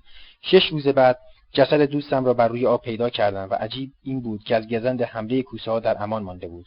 ولی در عوض بنا به اظهار دوپون ماهی های دیگر اعضا و احشای بدن و قسمتی از پایش را قطع قطع کرده بودند. هنگامی که او را از آب گرفته بودند سرش به کلی باد کرده و بدنش به قدری فاسد شده بود که مجبور شدند از انجام عمل تشریح خودداری کنند. از دوپون سوال کردم که آیا می‌تواند نامه مرا به وسیله پست ارسال نماید یا نه؟ البته برای این کار باید نامه را به گالگانی می‌داد تا هنگام مهر زدن به نامه ها آن را هم همراه سایر نامه ها داخل کیسه بیاندازد. این نامه را به زبان ایتالیایی برای مادر رومه و سالویدیا نوشته بودم. خانم فرزند شما بدونه که پاهاش در بند و زنجیر زندان باشه جان سپرد. اون برای آزادی خودش تلاش فراوانی کرد ولی عاقبت دریا این مرد شجاع رو در خود بلعید و عجب محبت عظیمی بود. این مرگ که لاقل در فاصله دوری از زندان و نگهبانها به سراغ او آمد. متاسفانه به ما حتی اجازه ندادند که دردهای روحی و مصیبتهایی را که به ما روی میآورد برای خانواده خود شهر بدهیم. ولی من این را وظیفه خود دانستم که شما را در جریان این اندوه بزرگ قرار بدهم. در خاتمه از فاصله دوری چون فرزندی که دستهای مادرش را میبوسد دستهایتان را غرق در بوسه می‌سازم. دوست فرزند شما پاپیون. به این ترتیب این وظیفه دوستی را به حد کمال رسانیدم و تصمیم گرفتم که دیگر به این کابوس وحشتناک فکر نکنم. این نیز یکی دیگر از صحنه های تلخ زندگی بود و من مجبور بودم هنوز سایر مراحل مختلف آن را پشت سر بگذارم و کم کم به دیابل راه پیدا کنم تا شاید بتوانم مقدمات یک فرار دیگر را تدارک ببینم. در مدت دو ماهی که به عنوان یک باغبان در باغ یکی از نگهبانها کار می‌کردم توانستم به اطرافیان ثابت کنم که حالم رو به بهبود می‌رود. دکتر نیز مصمم شده بود هر چه زودتر مرا از تیمارستان مرخص کند. انگیزه این تصمیم وی اظهارات نگهبانها و به خصوص نگهبان آن باغ بود که عقیده داشت هرگز باغش را به این خوبی مرتب نکردند. ولی آن روز صبح تمام بوته های توت فرنگی را از زمین درآوردم و به جای هر یک از آنها یک صلیب کوچک داخل زمین کردم. دکتر پس از شنیدن این ماجرا اظهار عقیده کرده بود که بیماری من با برگشتن به اردوگاه کاملا برطرف می شود. هنگامی که به تنهایی در باغ مشغول کار بودم دکتر به دیدنم آمد و گفت بگو ببینم پاپیون چرا بوته توت فرنگی و کندی و بجاشون صلیب نشوندی؟ به او گفتم خودم هم درست نمی‌تونم در این باره توضیح بدم دکتر. می‌دونم که نگهبان به این توت فرنگی علاقه زیادی داشت ولی به هر حال از این بابت متاسفم و از خدا می‌خوام که هر چی زودتر توت فرنگی های دیگه ای بهش بده. با این ترتیب دوباره به اردوگاه برگشتم. آنجا اولین چیزی که توجه مرا جلب کرد جای متیو بود که هنوز همونطور خالی باقی مانده بود. و من برای اینکه احساس کنم متیو هنوز همانجاست ننوی خود را درست کنار آن محل خالی قرار دادم. هر روز چند ساعت از اوقات خود را با دکتر و همسرش و گهگاهی نیز فقط با همسر وی سپری می‌کردم. آنها وقتی ماجرای گذشته مرا میشنیدند به این نتیجه می‌رسیدند که من برای همیشه تعادل روحی خود را از دست دادم. من هم با استفاده از این موقعیت تصمیم گرفته بودم از دکتر خواهش کنم مرا به دیابل منتقل کند. عاقبت این کار انجام شد و من روز بعد باید به طرف دیابل حرکت می‌کردم. چون دکتر و همسرش نسبت به من خیلی محبت کرده بودند لذا نخواسته بودم آنها را فریب بدهم و گفته بودم دکتر من دیگه نمی‌تونم این زندگی رو تحمل کنم. خواهش می‌کنم منو بفرست به دیابل چون اونجا بالاخره یا فرار می‌کنم یا اینکه توی این راه برای همیشه از بین میرم. او به من گفت منظورتو خوب می‌فهمم پاپیون روش اینا حتی حال منو هم داره به هم می‌زنه. امیدوارم موفق میشی خدا حافظ حافظی پور